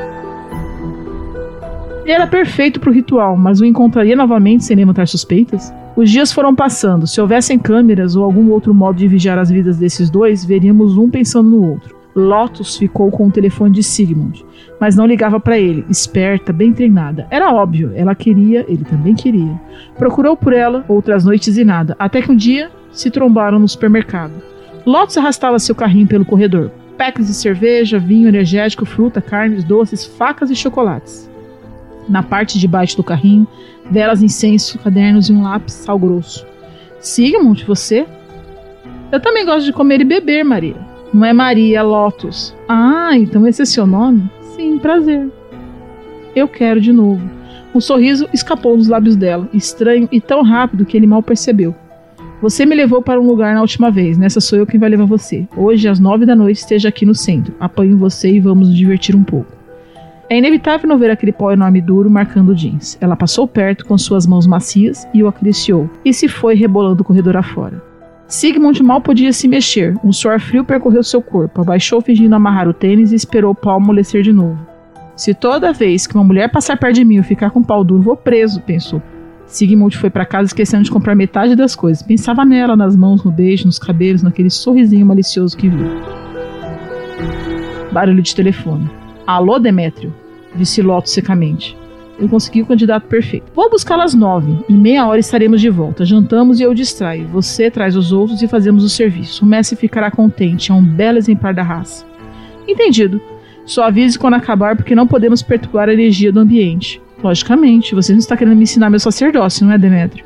A voz era tão gelada que Demétrio sentiu um frio na barriga. A mulher era um poço de mau humor e poder. Se a irritasse, poderia acordar com a boca cheia de formigas naturalmente. Jamais, senhora, perdoe-me. Ah, sim, espero. Li Ramanamaklir. Com essa saudação se despediu desligando o telefone. Demet sentiu alívio. A tensão passou um minuto, viu Andracha rastejando no tapete da sala e sumir na sombra. Ela tinha criado o golem para se proteger. Mas deixava ele solto, se alimentando de sua raiva, desagrado, espalhando dor e tripas por aí. Lotus era um prodígio de feiticeira, jovem, escrupulosa, manipuladora, como se precisasse de um daqueles talentos, como se os caras não estendessem o chão para ela pisar só com um aceno de cabeça. E ela nem usava magia para isso, bastava um olhar. Um som que saísse de sua boca e qualquer um estaria fudido e mal pago. Sigmund estava ansioso, tinha se tocado três vezes antes de chegar ali, mas o tesão não passava. Vestiu uma camisa vermelha, um blazer e calça jeans preto e coturnos. Passou lápis preto nos olhos para ressaltar os castanhos dourados deles. Colocou o perfume, pediu um Uber, chaves, carteiras e se foi. Esqueceu de apagar as luzes, o assado no forno, as cervejas no congelador. O Uber o deixou numa pracinha em frente ao mercado. Cinco minutos depois, uma Renegade vermelha encostou do lado dele. Abriu a porta. O cheiro do perfume dela saiu e praticamente lhe deu tabefes. O cabelo preto estava solto, cachos fartos, cobrindo os ombros e o torso. Ela estava com um vestido de festa preto, duas fendas nas pernas, decote, peito sem sutiã ou nada que o segurasse ou escondesse além dos cabelos. Não era magra. Ao contrário, era do jeito que ele gostava: coxas grossas, bunda grande, cintura fina, mas com os pneuzinhos. Olhos negros, branca, como uma folha de sulfite. Algumas tatuagens que ele não sabia o que significavam. Maquiagem que parecia leve, mas quando chegou perto viu o batom vermelho, quase sanguíneo naquela boca. Puta que pariu. Ele salivou, parecia que nunca tinha bebido água na vida. O que foi? Podemos ir? Sim, é Lotus, não é? Que nome exótico, você é mesmo brasileira? Meus bisavós são gregos, eu nasci na Grécia. Vim pra cá criança. Meus pais têm negócio aqui, mas pretendemos voltar para casa. Grega. O olhar que ela lançou o silenciou. Calma, dirigiu até chegar em casa. Entraram pela garagem e subiram. Mezanino tinha um desenho no chão, parecido com uma das tatuagens dela. Foram direto para a cozinha. Bem-vindo, Sigmund, disse Lot tirando o vinho da geladeira. Faça uma gentileza para mim. Abra o vinho. As taças e sacarrolhas estão na mesa lá na frente. A comida está posta, eu só vou levar o assado. Gosta de porco? Sim, gosto. Então aceitei teu paladar. Ele pegou o vinho e foi à mesa. Os acompanhamentos ainda soltavam vapores, saladas, frutas, velas e taças. Ela veio logo atrás, vinha equilibrando uma travessa de prata com um pernil cheiroso e fumacento. Foi você que fez tudo isso? Sim.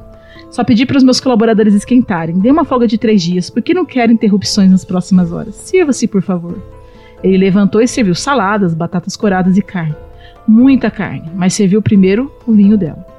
Ela sorriu e comeu praticamente a mesma coisa os dois em silêncio, só se olhando de vez em quando. O barulho dos talheres podia ser ouvido pela casa. A tensão poderia ser cortada por uma daquelas facas. Terminaram quase ao mesmo tempo e se olharam novamente. Bem, vamos ao banheiro escovar os dentes e depois eu vou pensar em algo. Ela foi na frente, abriu o banheiro. Duas pias, duas escovas novas, toalhas pretas cheirando a lavanda e uma bandeja de prata com duas carreiras largas de algo que parecia cocaína. Não era. Brilhava um pouco aquela luz azulada, uma enorme banheira vitoriana de estanho com aquecimento. O que é isso? Cinzas de anjo, curte? Eu só tinha ouvido falar nessas coisas, é bom? Prove. O efeito dura muito? Quatro horas no máximo. E o que dá?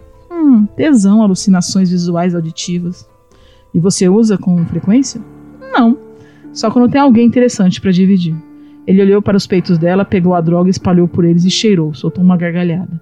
Lot se jogou nos braços dele, trançou as pernas em seu torso e o beijou.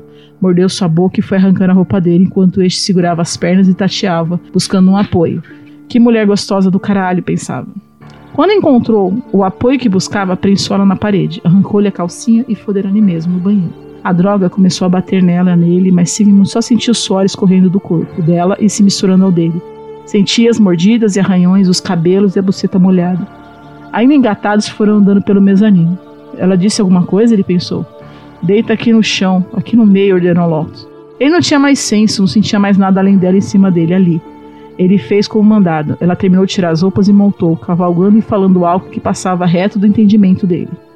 Maia quoque ad te domini ubrano hac, oblitones corporis et sunt caro et terum, ob hanc condefaras, oferimus in sanguine tu vitum nitriena fluante, expirare ad nos ate deventus ab, ignores dolores erevut ptali, in divina orben e vanderte orben.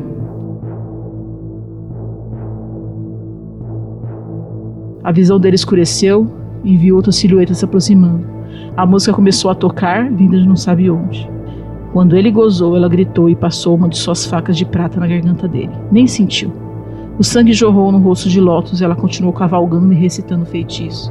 As luzes piscaram e ela gozou em seguida, gritando um nome, um nome tão estranho, tão distante no tempo que as palavras mais próximas dele seria Ashanik. Se desvencilhou do corpo e foi ao banheiro se lavar. Os outros ficaram em volta entoando cânticos, derramando óleos, trazendo carne e frutas para o circo. Então, às duas da manhã, do dia 31 de outubro, o corpo de Sigmund voltou a funcionar, mas não era o dele.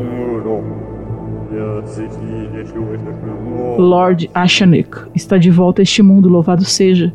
Ashanik riu e levantou-se, comeu e bebeu. Onde ela está? Aquela que me trouxe de volta a carne. Lot surgiu das sombras com uma criatura ao seu lado. Era o Golem. Dessa vez ele tinha possuído o corpo de um machim negro, mas sua sombra era inconfundível. O vento levantava o roupão de gaze de Lotus. Seus olhos encontraram de Ashane e ele tocou seu rosto. Andante do caminho, princesa dos espinhos, tudo que desejar será seu. Eu quero tudo. Foi a única resposta a sair de seus lábios.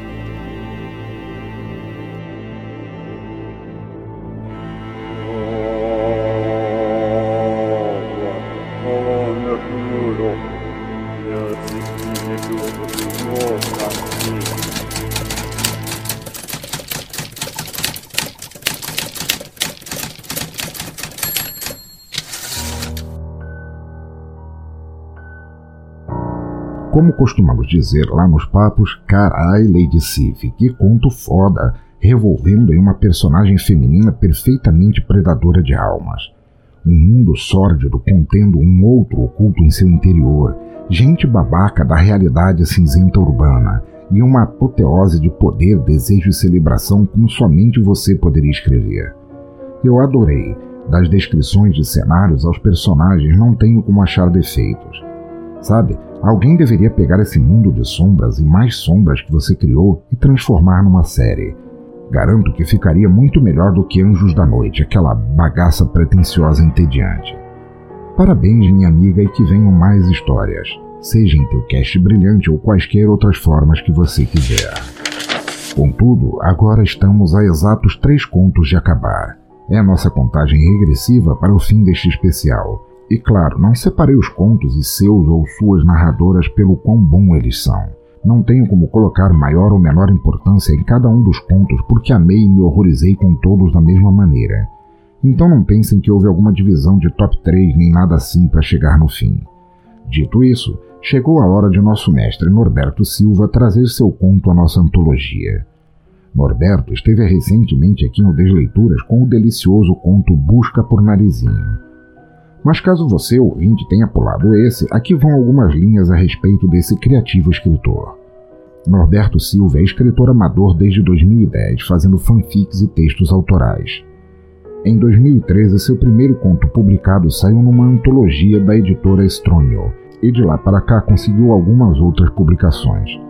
Atualmente, posta contos autorais e fanfics no site mindstormpro.blogspot.com além de ter alguns dos contos transformados em audiodramas no site animesphere.com.br. Hoje, ele nos traz A Culpa é Toda Sua, o qual será narrado por Guilherme Andrade. Sinta o horror chegar em teus calcanhares. E vamos lá!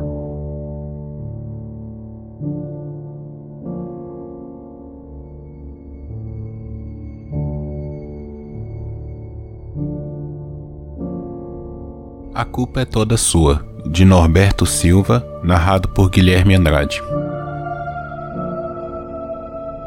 Olá! Finalmente acordou. A festa foi boa, não é? Demorou bastante para acordar e. O que foi? Tá tentando ver se fiz algo com você? Ora, não se preocupe. Não fiz nada demais. Ainda. Eu quis esperar que você acordasse e pudesse ouvir o que tenho a dizer. Normalmente, eu e meus convidados Vamos direto para o jantar. Mas vi em você uma oportunidade de ouro, uma chance de me divertir de verdade numa noite de Halloween. Não que eu não tenha me divertido no ano passado, mas é. Isso pode dar certo. Tudo bem, vamos lá. Vou te falar do que aconteceu no ano passado. Eu não gosto dessa época do ano. Pode não achar isso pela forma como pareço empolgado, mas na verdade, depois do Halloween ter se popularizado tanto, Sei lá, perdeu a graça. Mas às vezes acontece algo que realmente faz a data voltar a valer a pena. Ano passado eu estava aqui. Não nessa masmorra, claro, mas vários andares acima, sentado na minha cama, tentando decidir qual a próxima série que iria maratonar, quando meu celular vibrou com a chegada de uma mensagem. Me surpreendi por ser uma velha amiga. No meu caso, quando falo de velha amiga, é porque, solitário como sou, além de ter pouquíssimos seres que posso chamar de amigos, não é como se eles estivessem sempre a uns 5 minutos de Uber para que eu possa os encontrar. Por isso vesti minha melhor roupa no instante. Peguei minha moto e segui rapidamente até o local indicado. Um restaurante refinado, meio escondido dentro do bairro Jardins, acessível apenas a quem, assim como eu, tem dinheiro para os serviços exclusivos de lá. Inclusive quartos especiais, onde se pode fazer o que quiser, com quem quiser, da forma que quiser e ninguém saberá jamais um garçom veio até mim, indicando que eu deveria segui-lo, sem ao menos perguntar meu nome. Ou seja, eu era realmente esperado, o que aumentou minha excitação com o encontro. Agora, imagina minha decepção ao entrar num dos quartos, dos mais isolados, e dar de cara com uma mesa vagabunda onde jazia sobre o tampo a cabeça da minha querida amiga de tantos séculos. Fui até ela com lágrimas escarlates sujando minhas faces angelicais. E mal registrei o momento em que a porta foi fechada atrás de mim, com o som de várias trancas sendo travadas ecoando, bem como os passos dos sujeitos que eu percebi pelo cheiro não eram normais. Assim, na minha ânsia por devagar, não te contei um dos maiores detalhes para que a minha história e o seu destino fizessem mais sentidos. Bem, preparado? Sei que não vai rir, dada a situação e o momento como está amarrado e amordaçado. Mas acredito que, a princípio, vai achar difícil de acreditar, mas. Ah, vai lá! Vou até dar meu melhor sorriso para que você acredite. Viu? Que tal as presas crescendo? Legal, não é? Já passou pela tua mente o que eu sou? Ou você vai entrar de cabeça num estágio de negação? Sim? Não? Na verdade, não importa. Sou um vampiro. Eu adoro o modo como, mesmo numa situação onde a tua vida está obviamente em risco, tal afirmação causa os típicos olhares de tá falando sério? Nem mesmo o modo como fiz minhas presas crescerem te convenceram, não é? Mas isso não importa. Voltando ao nosso conto de fadas, eu nem me dei o trabalho de me virar quando o som inconfundível de ossos quebrando, ou mesmo de carne e pele sendo rasgadas preenchendo o ambiente, bem como o cheiro de pelo molhado. Não o típico cachorro molhado com água, mas sim encharcado de sangue. Algo comum quando humanos se tornam algo mais. Algo totalmente diferente do normal que precisa literalmente abrir caminho dentro do corpo. Lobisomens. Eles se aproximaram devagar, conheciam minha fama, mas logo relaxaram a ver como eu me debulhava em lágrimas pela minha querida amiga. Pegaram minhas mãos, as prenderam com um par de algemas, rasgaram minha roupa e começaram a fazer tudo o que queriam a mim. Entre rosnados de prazeres e de ameaças, eles diziam como eu era deles agora, que seria escravo dos dois e tal. Eles acharam que aquilo realmente acabaria ferindo a minha masculinidade que eu acabaria me tornando a putinha deles. Foi quando comecei a gargalhar, de forma tão plena e insana, que eles simplesmente pararam de fazer o que estavam fazendo e deram dois passos para se afastar, conforme eu me erguia facilmente e partia as algemas. Cara, fala sério, eu sou um vampiro há mais de um milênio. Eles realmente acham que eu passei todo esse tempo fazendo apenas papai e mamãe? Que nunca havia experimentado todo ou qualquer forma de prazer? Ah, idiotas. Mas no fim, eu me livrei das algemas, derrubei os dois cachorrinhos, inverti o abuso que eles estavam fazendo a mim esforcei a beber do meu sangue, e desde então eu tenho os mantido presos aqui no porão, ainda pensando no que eu poderia fazer com eles. E eis que eu vi o que você andou falando por aí, pelas redes sociais. Primeiro falando merda atrás de merda e depois posando de vítima. Daí pensei no quanto seria interessante ver alguém como você sofrer. Lindo como você aceitou o convite para minha festa, se entregando a todos os prazeres que lhe eram oferecidos, deixando de lado o falso puritanismo que você tentou, em vão e falhando miseravelmente, passar no seu último vídeo. Ah, olha só eles aí. Meus cachorrinhos chegaram. E, do jeito que estão salivando, a diversão vai ser boa e longa. A mim, restará apenas admirar o que eles vão fazer, sabe? Depois de um ano sofrendo nas minhas mãos, eles devem estar ansiosos para. Como direi? Livrar o estresse. Mas lembre-se, como você mesmo disse, a culpa por tudo isso foi sua. Por ter ido a festas e abusado de bebidas e outras coisinhas a mais que lhe foram oferecidas. A culpa é toda sua.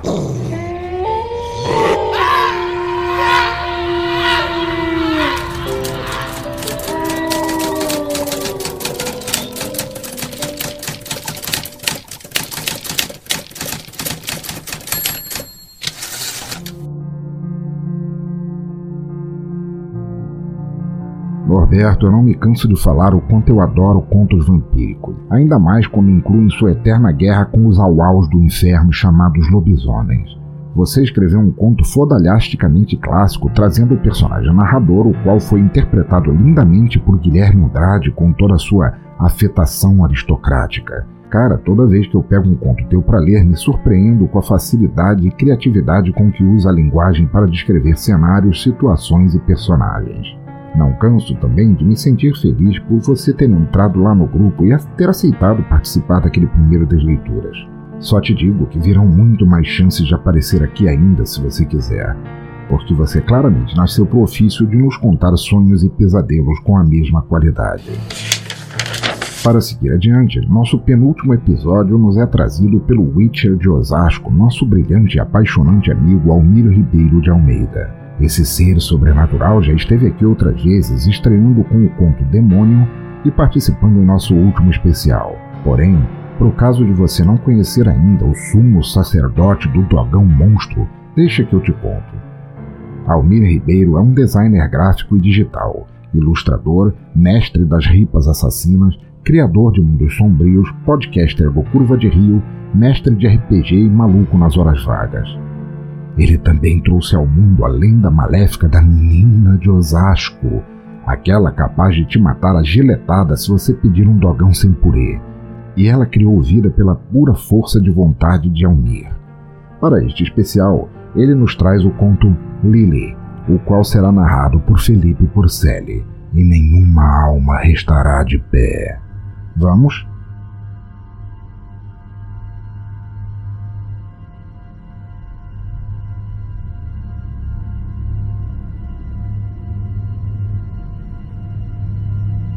Lily, por Almir Ribeiro de Almeida. Débora era uma bela mulher de 37 anos. Dedicou a vida aos prazeres da carne assim que os descobriu.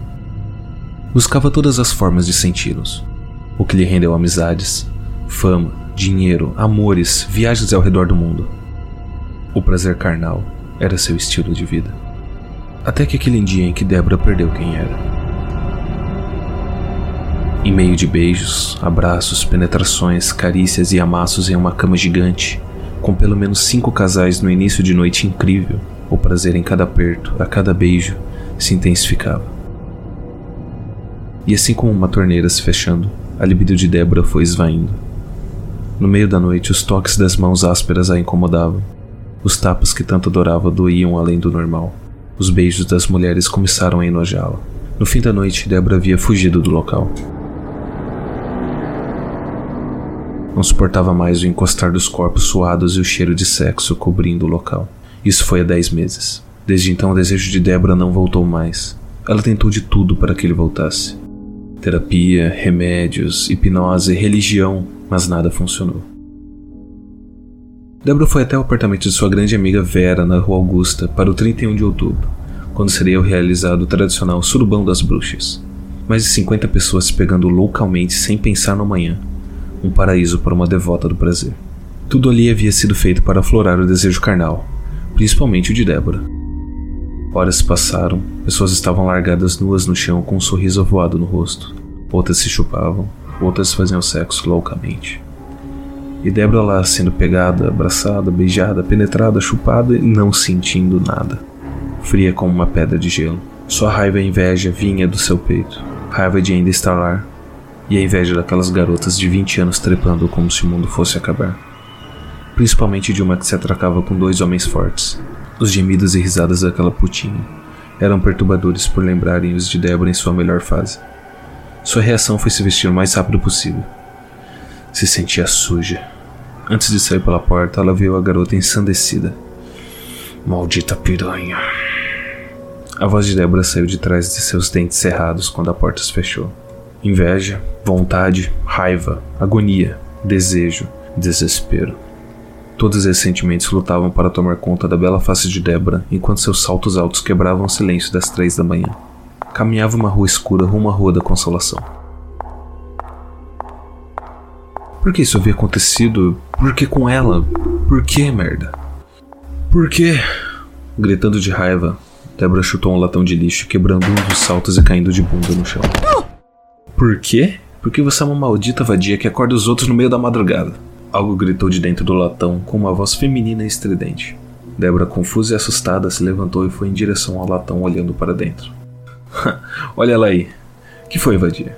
Aqui não tem garrafa pela metade, não, disse a pequena criatura com asas, cabelo roxo e formas femininas dentro do latão. Ao ver o pequeno ser, Débora deu um grito de espanto e voltou a cair. Hã? Peraí, você tá conseguindo me enxergar? A criaturazinha saiu voando do latão, deixando um rastro de poeira brilhante e parou na frente do rosto da mulher com um grande sorriso no rosto. A reação de Débora foi balançar a cabeça positivamente várias vezes enquanto tentava recuar seu avanço com as mãos. Isso, isso, com você vai ficar faltando só mais uma. A pequena mulher voava em volta de Débora com um sorriso quase insano. Então fala, fala, qual que é o seu problema? Fala. Ela parecia extremamente excitada em saber sobre os problemas de Débora. Ver aquela excitação toda, aquele prazer todo, incomodava Débora, que rapidamente se levantou e começou a caminhar com rapidez, quase correndo. Hã? Onde você vai? Me espera! A criaturazinha voou, parando na frente da mulher até pará-la de supetão. Meu nome é Lily. Lily é fada e eu posso te ajudar, falou fazendo uma pose heróica com um grande sorriso. Me ajudar? Me ajudar como?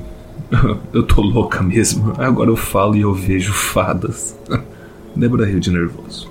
Ó, oh, se você é louca, eu não sei. Mas que você tem um problema, tem. E eu tô aqui para te ajudar. Fala para mim, o que, que você deseja? Que? Qual é o teu maior desejo, Débora?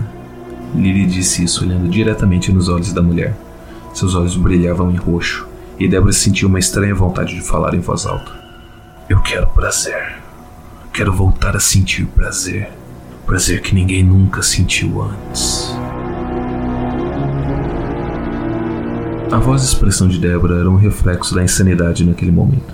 Até mesmo Lily se espantou, recuando um pouco. Perfeito, mas aqui não é um bom lugar para isso. Ah, eu tô tão animada. Falou Lily batendo palminhas e olhando para os lados.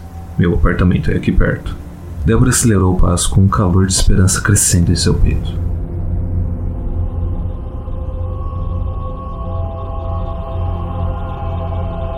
Chegando no apartamento de luxo, Lily foi voando direto para a geladeira e começou a comer tudo que via lá.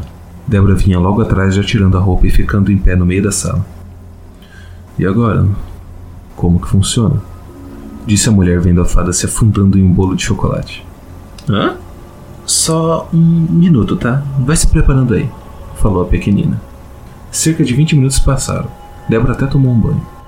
Voltando, viu Lily se alongando como quem fosse correr uma maratona. Fica bem paradinha aí. Vamos começar. Falou a fada quando a viu chegar. O, o, o quê? Perguntou a mulher enquanto a fada voltou a voar em volta dela. Para cada volta que Lily realizava, uma fumaça roxa envolvia mais Débora e o calor começava a crescer e crescer em seu corpo. Começou a se tocar sem perceber. A expressão de alegria em seu rosto crescendo e crescendo. Lily voava e restava algo em uma língua estranha. Por vezes o tom de sua voz se alterava. A fumaça se espalhava mais e mais, e dela mãos começaram a surgir e tocar o corpo de Débora. O prazer aumentando mais e mais. O êxtase no rosto da mulher era pleno. Os gemidos dela preenchiam o apartamento. Corpos masculinos e femininos começaram a se formar das fumaças iam se embreando sobre o de Débora.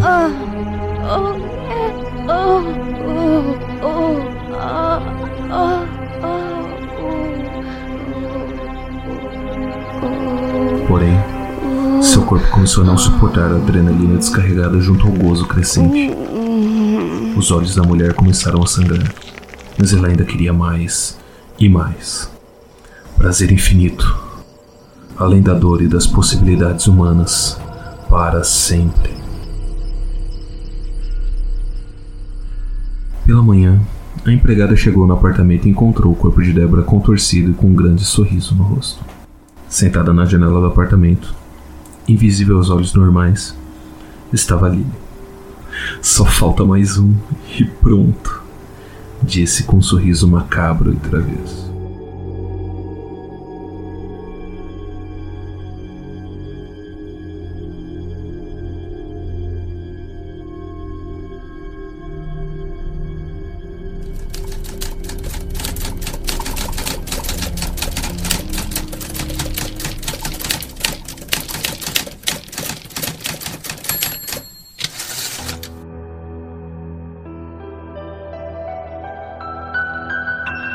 Do inferno, que conto perfeito! Do estabelecimento de Débora como uma mulher insaciável para a qual o mundo jamais seria o bastante, sua derrocada em ser incapaz de sentir mais prazer e seu encontro com o ser mais maleficamente adorável de nosso especial foi uma jornada muito foda de produzir e ouvir. Mais ainda, saber que Lily tinha alguma espécie de meta a cumprir, a qual nunca fica estabelecida para nós, é só pincelada de beleza na narrativa. Será que Lily se tornaria mais poderosa após mais uma vítima? Será que poderia abandonar este mundo decrépito e ir para outro que lhe fosse mais aprazível? Será que estava aqui só cumprindo uma pena? Espero que Almir um dia considere escrever a continuação. Quem sabe, quem sabe.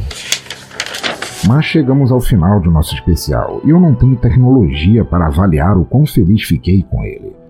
Com nove contos até agora me levando do tesão irrestrito ao cagaço extremo, só tenho a agradecer a todos e todas que gastaram seu tempo tornando este episódio tão incrível.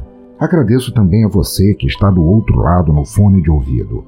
Obrigado demais por ter durado até este ponto, ouvindo cada história de, cada autor e autora que tomou tempo para te deixar desconfortável de estar sentindo comichões nas partes pudendas e calafrios simultâneos. Fique assim não, somos aberrações aqui no Teatro Escuro e devemos nos orgulhar disso. Sejamos nós autores, autoras, participantes, você, ouvinte, todos e todas que ouvem, acompanham e divulgam nosso teatro escuro, eu produzindo e Dea Chagur guardando a todos do verdadeiro mal lá fora. Nos resguardando de gente supostamente de bem que acredita em castração cultural, racial, social e artística, de maneira a deixar este mundo um lugar cinza de desgosto bem além do que os contos deste especial retratam. É nosso dever oferecer um contraponto a isso deixar pessoas incautas com a pulga atrás da orelha, o suficiente para pensarem por si sós sobre o mundo à volta. Não poderia estar mais orgulhoso de ter você a nosso lado, ouvinte, nesta luta. Contudo, antes de eu me perder em leros leros, então, só gostaria de lembrar que este é o último episódio do Teatro Escuro de 2020. Vamos esperar do ano que vem que traga algo melhor. Tenho cá minhas dúvidas, mas esperamos. A caixa dos horrores reais, não os gostosos deste especial, foi aberta há dois anos e lutamos para fechá-la. Pode ser que 2021 não a feche por completo, mas o importante é não desistirmos.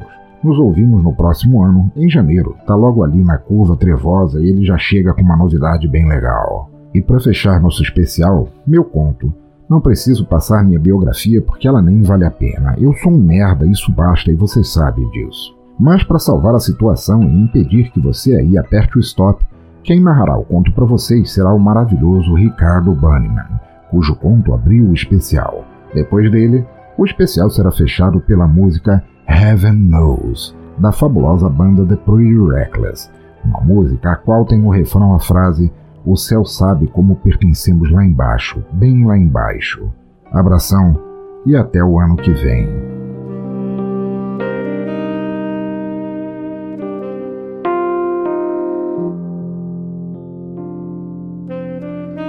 2020 Uma Odisseia Sexual Narrado por Ricardo Banniman.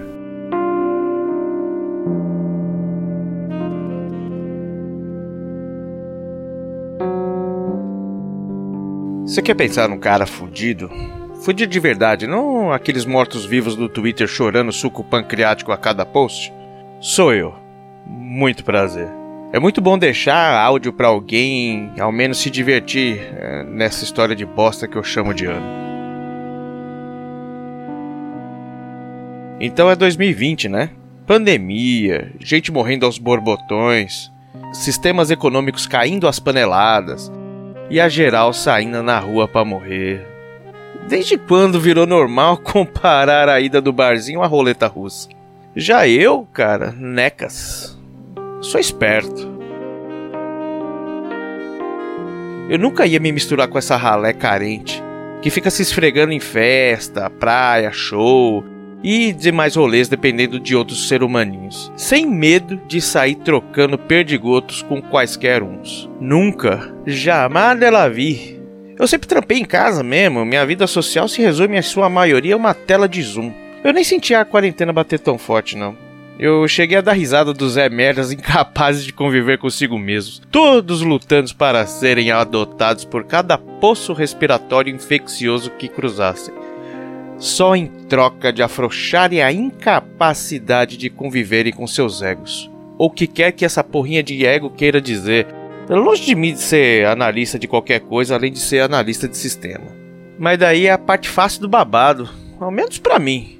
A difícil foi que assim, sozinho, em casa, digamos que limitou a chance de dar uma bimbada de vez em quando, sabe? Porra, ninguém vive de 5 contra 1 um pra sempre, né?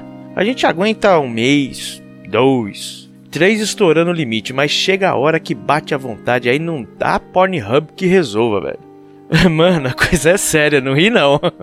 tá pensando que eu não tô imaginando essa sua boca frouxa gargalhando de mim aí? O Marcão mesmo, é um brother das antigas, tava tão ferrado de vontade que despirocou e mandou fazer um boneco inflável dele mesmo, naquele sex shop hipster artesanal que atende pedidos. Nada de mal nisso, cada um lida com a solidão e egocentrismo como quiser. E não vou ser eu que vou dizer que não pode.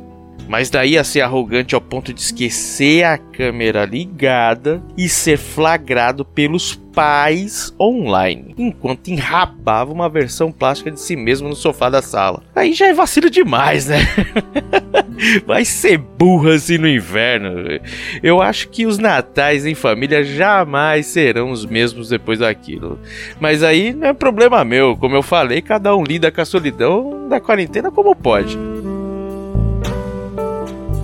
Já no meu caso, e o porquê de estar tá tão na merda, o buraco é bem mais embaixo. Eu cagado de medo de sair pra um puteiro. E duvidando haver um que espirre álcool em gel em chuveirinho no teto durante a foda, eu tive que recorrer a meios alternativos. E aí foi nessa que eu me fudi. Eu me fudi bonito. Entrou dobrado que é pra doer mais. Sabe aquele grupo do Reddit que discute seitas pós-modernas, ocultismo digital e os cambal? Então, até melhor você não saber, vai por mim. Pois então, some isso aí é um nerd de 35 anos que passou a vida lendo Hellblazer como se fosse catecismo e sempre gostou de experimentar. E tu já pode sentir o leve aroma fecal subindo. Foi numa dessas entre os fóruns de Forchan e esses grupos do Reddit que eu achei o trabalho de um grupo aí. Estudantes, eita, praticistas, sei lá de onde eles vieram, mas era coisa assim de arrepiar as orelhas. Uma parada diferente. Sem os clichês babacas que povoam o misticismo de 1,99 das creepypastas. Te juro, eu nunca tinha visto ou ouvido falar de nada igual aquilo. Dava tesão só de pensar em experimentar. Como assim? Que é o quê? Trancado em casa, mano? Para! Mas voltando, basicamente a Jossa tratava de erguer arquétipos digitais em carne, tá ligado? Não. Mano, seguinte, imagina tu ter meios de tornar uma musa da net ou do cinema em realidade. Se tua braguilha coçou aí ao pensar, imagina a mim então. Mas bom, esquece isso aí por enquanto. Pois eu tava numa noite de bad vibes, tá seguindo o fio aqui? Seguinte, Louça suja havia dias na pia, barba por fazer, caixa de yakisoba mofando pra fora da lixeira. Eu já tinha matado uns 3 quartos de um Black Label enquanto fuçava na internet. Foi aí quando um Como Elas Estão Agora me apareceu num pop-up. Porra de página brotando quando a gente menos quer, tipo as que dizem, saiba quais celebridades já fizeram plástica no umbigo. Mas aquela. Aquela lá especificamente me, me fisgou essa maldita curiosidade. Mostrava uma pá de atrizes que eu curtia quando eu era moleque. Os papéis que as consagraram quando eram crianças também e como estavam hoje já em 2020. Eu fiquei perdido, bêbado feito um pano de chão velho, tarando todos os rostos e corpos os quais me encantaram quando eu vi na tela pela primeira vez. Saca quando tu é fedelho e tem aquela paixonite por uma atriz mirim da tua idade, bem inocente? Então, coloca nessa equação saber que tu é adulto agora, ela também, e que a chance de realizar o sonho romântico de infância ficou bem mais safada com o tempo. De qualquer forma, chapado como eu tava, nem pensei duas vezes. Eu voltei pro Reddit, anotei tudo que era necessário para realizar a transposição do meu imaginário, mais um print da imagem atual da atriz. E o resultado daria uma noitada para nunca ser esquecido. Te falar real que nem foi difícil demais. Nada de ingredientes os quais deveriam ser colhidos no cemitério em noite de Júpiter, ou aprender aramaico arcaico, ou roubar a piroca cerimonial de aço que entalaram no fiofó do Putin na tentativa de matá-lo. Tá, certo, eu acabei pensando em desistir ao saber que eu precisava cortar um pedaço de mim para traçar os símbolos cerimoniais com sangue no chão em frente à TV. Mas sinceramente eu tava ruim do fígado, pior ainda da cabeça, estourando de vontade de dar aquela bimbada sobrenatural, e as instruções do rito nem especificavam qual parte minha teria que mutilar. Aí no fim, quem precisa de dois dedos mindinhos nos pés? Certo? Cara, doeu. Doeu muito. Eu não sou babaca de negar, eu gritei fino e tudo mais, mas quer saber? Funcionou. Tava com a TV ligada sem sintonizar. É, como é que chama? White noise. Tipo isso aí. Eu foquei na tela chuviscando e na foto da atriz de 2020. O meu pau tava pulsando de vontade, apesar do dedinho ardendo, feita porra. E mentalizei o fruto dos meus desejos desde quando assisti aquele filme de terror, aos 10 anos de idade. Puta que pariu, foi a parada da Industrial Light and Magic no meio da minha sala. Explosões de luz, a TV foi pras picas, aliás copo caindo, quadro balançando, livros revista voando para todo lado, feito muriçogas, e ela apareceu. Linda, linda, linda, linda, gata demais, brilhando como se ainda tivesse sido transmitida pela TV, mas bem ali na minha frente, tocável, com um vestido branco remetendo ao filme e o cabelo. Merda, aquele cabelo longo e sedoso, qual nenhum creme rinse deixaria melhor. Foda-se Calvin e seus astronautas de Spiff. Eu tava ali e não teria tigre de pelúcia nenhum para me empatar o melhor sexo da vida. Pau duraço, eu fiz questão dela saber. Minha musa então sorriu e se despiu. Pela dona tão rápido ao ponto do vestido simplesmente evaporar. Sua risada era linda. Os lábios antes maquiados e descoloridos do filme, agora num vermelho sangue de estourar as veias. E o seu corpo? Cara me deixou envergonhado de mim mesmo. Só os peitos já me deram vontade de chorar. Tirei o resto da roupa mais rápido possível quando ela mandou. Eu só tropecei em mim mesmo duas vezes quando arriava as calças. A merda da bandagem onde tinha um dedinho antes doeu quando eu caí, por meu pau já assumiu o comando do corpo já fazia tempo. E ela se deitou em mim. Não sobre mim, mas em mim. Eu não tenho ideia de como rolou até agora, mas eu estava dentro dela e ao mesmo tempo ao contrário uma espécie de neofusão alquímica de luz sólida engolindo a minha vara enquanto eu se metia em minhas células em retribuição. Sem hesitação, sem tempo para respirar, sem palavras de amor, só sexo bruto transdimensional imparável. Olha, eu nem sei, velho. Experimentei o Daime uma vez e sonhei que tinha morrido. Eu era recepcionado no céu por um querubim gordinho em forma de buceta molhada. Não chegou a resvalar nos pentelhos da falta de sombra da minha moça naquela noite. Coelhos Duracell não duram tanto tempo quanto ela me fez gozar. Aliás, nem sei quanto durou. Senti que eu comi tinha sido comido por horas a fio. No fim, só me dei conta de estar sozinho novamente quando o show de luzes parou. Comigo ainda deitado no chão, todo sujo nas costas por meu próprio sangue de mindinho dos escritos no chão, e com um pau feliz. mas ao mesmo tempo levantando a bandeirinha branca da trégua, como num velho desenho do coiote. Uma experiência para a vida toda. Quanto quer que ela durasse? A minha estatística foi ter perdido fácil uns 5 quilos. Fora a merda do dedinho que ainda belisca e machuca até hoje. Na melhor foda já tida por qualquer pornstar da história. E agora tu me pergunta: é, tá, mas onde entra a parte ruim? Calma que eu te digo.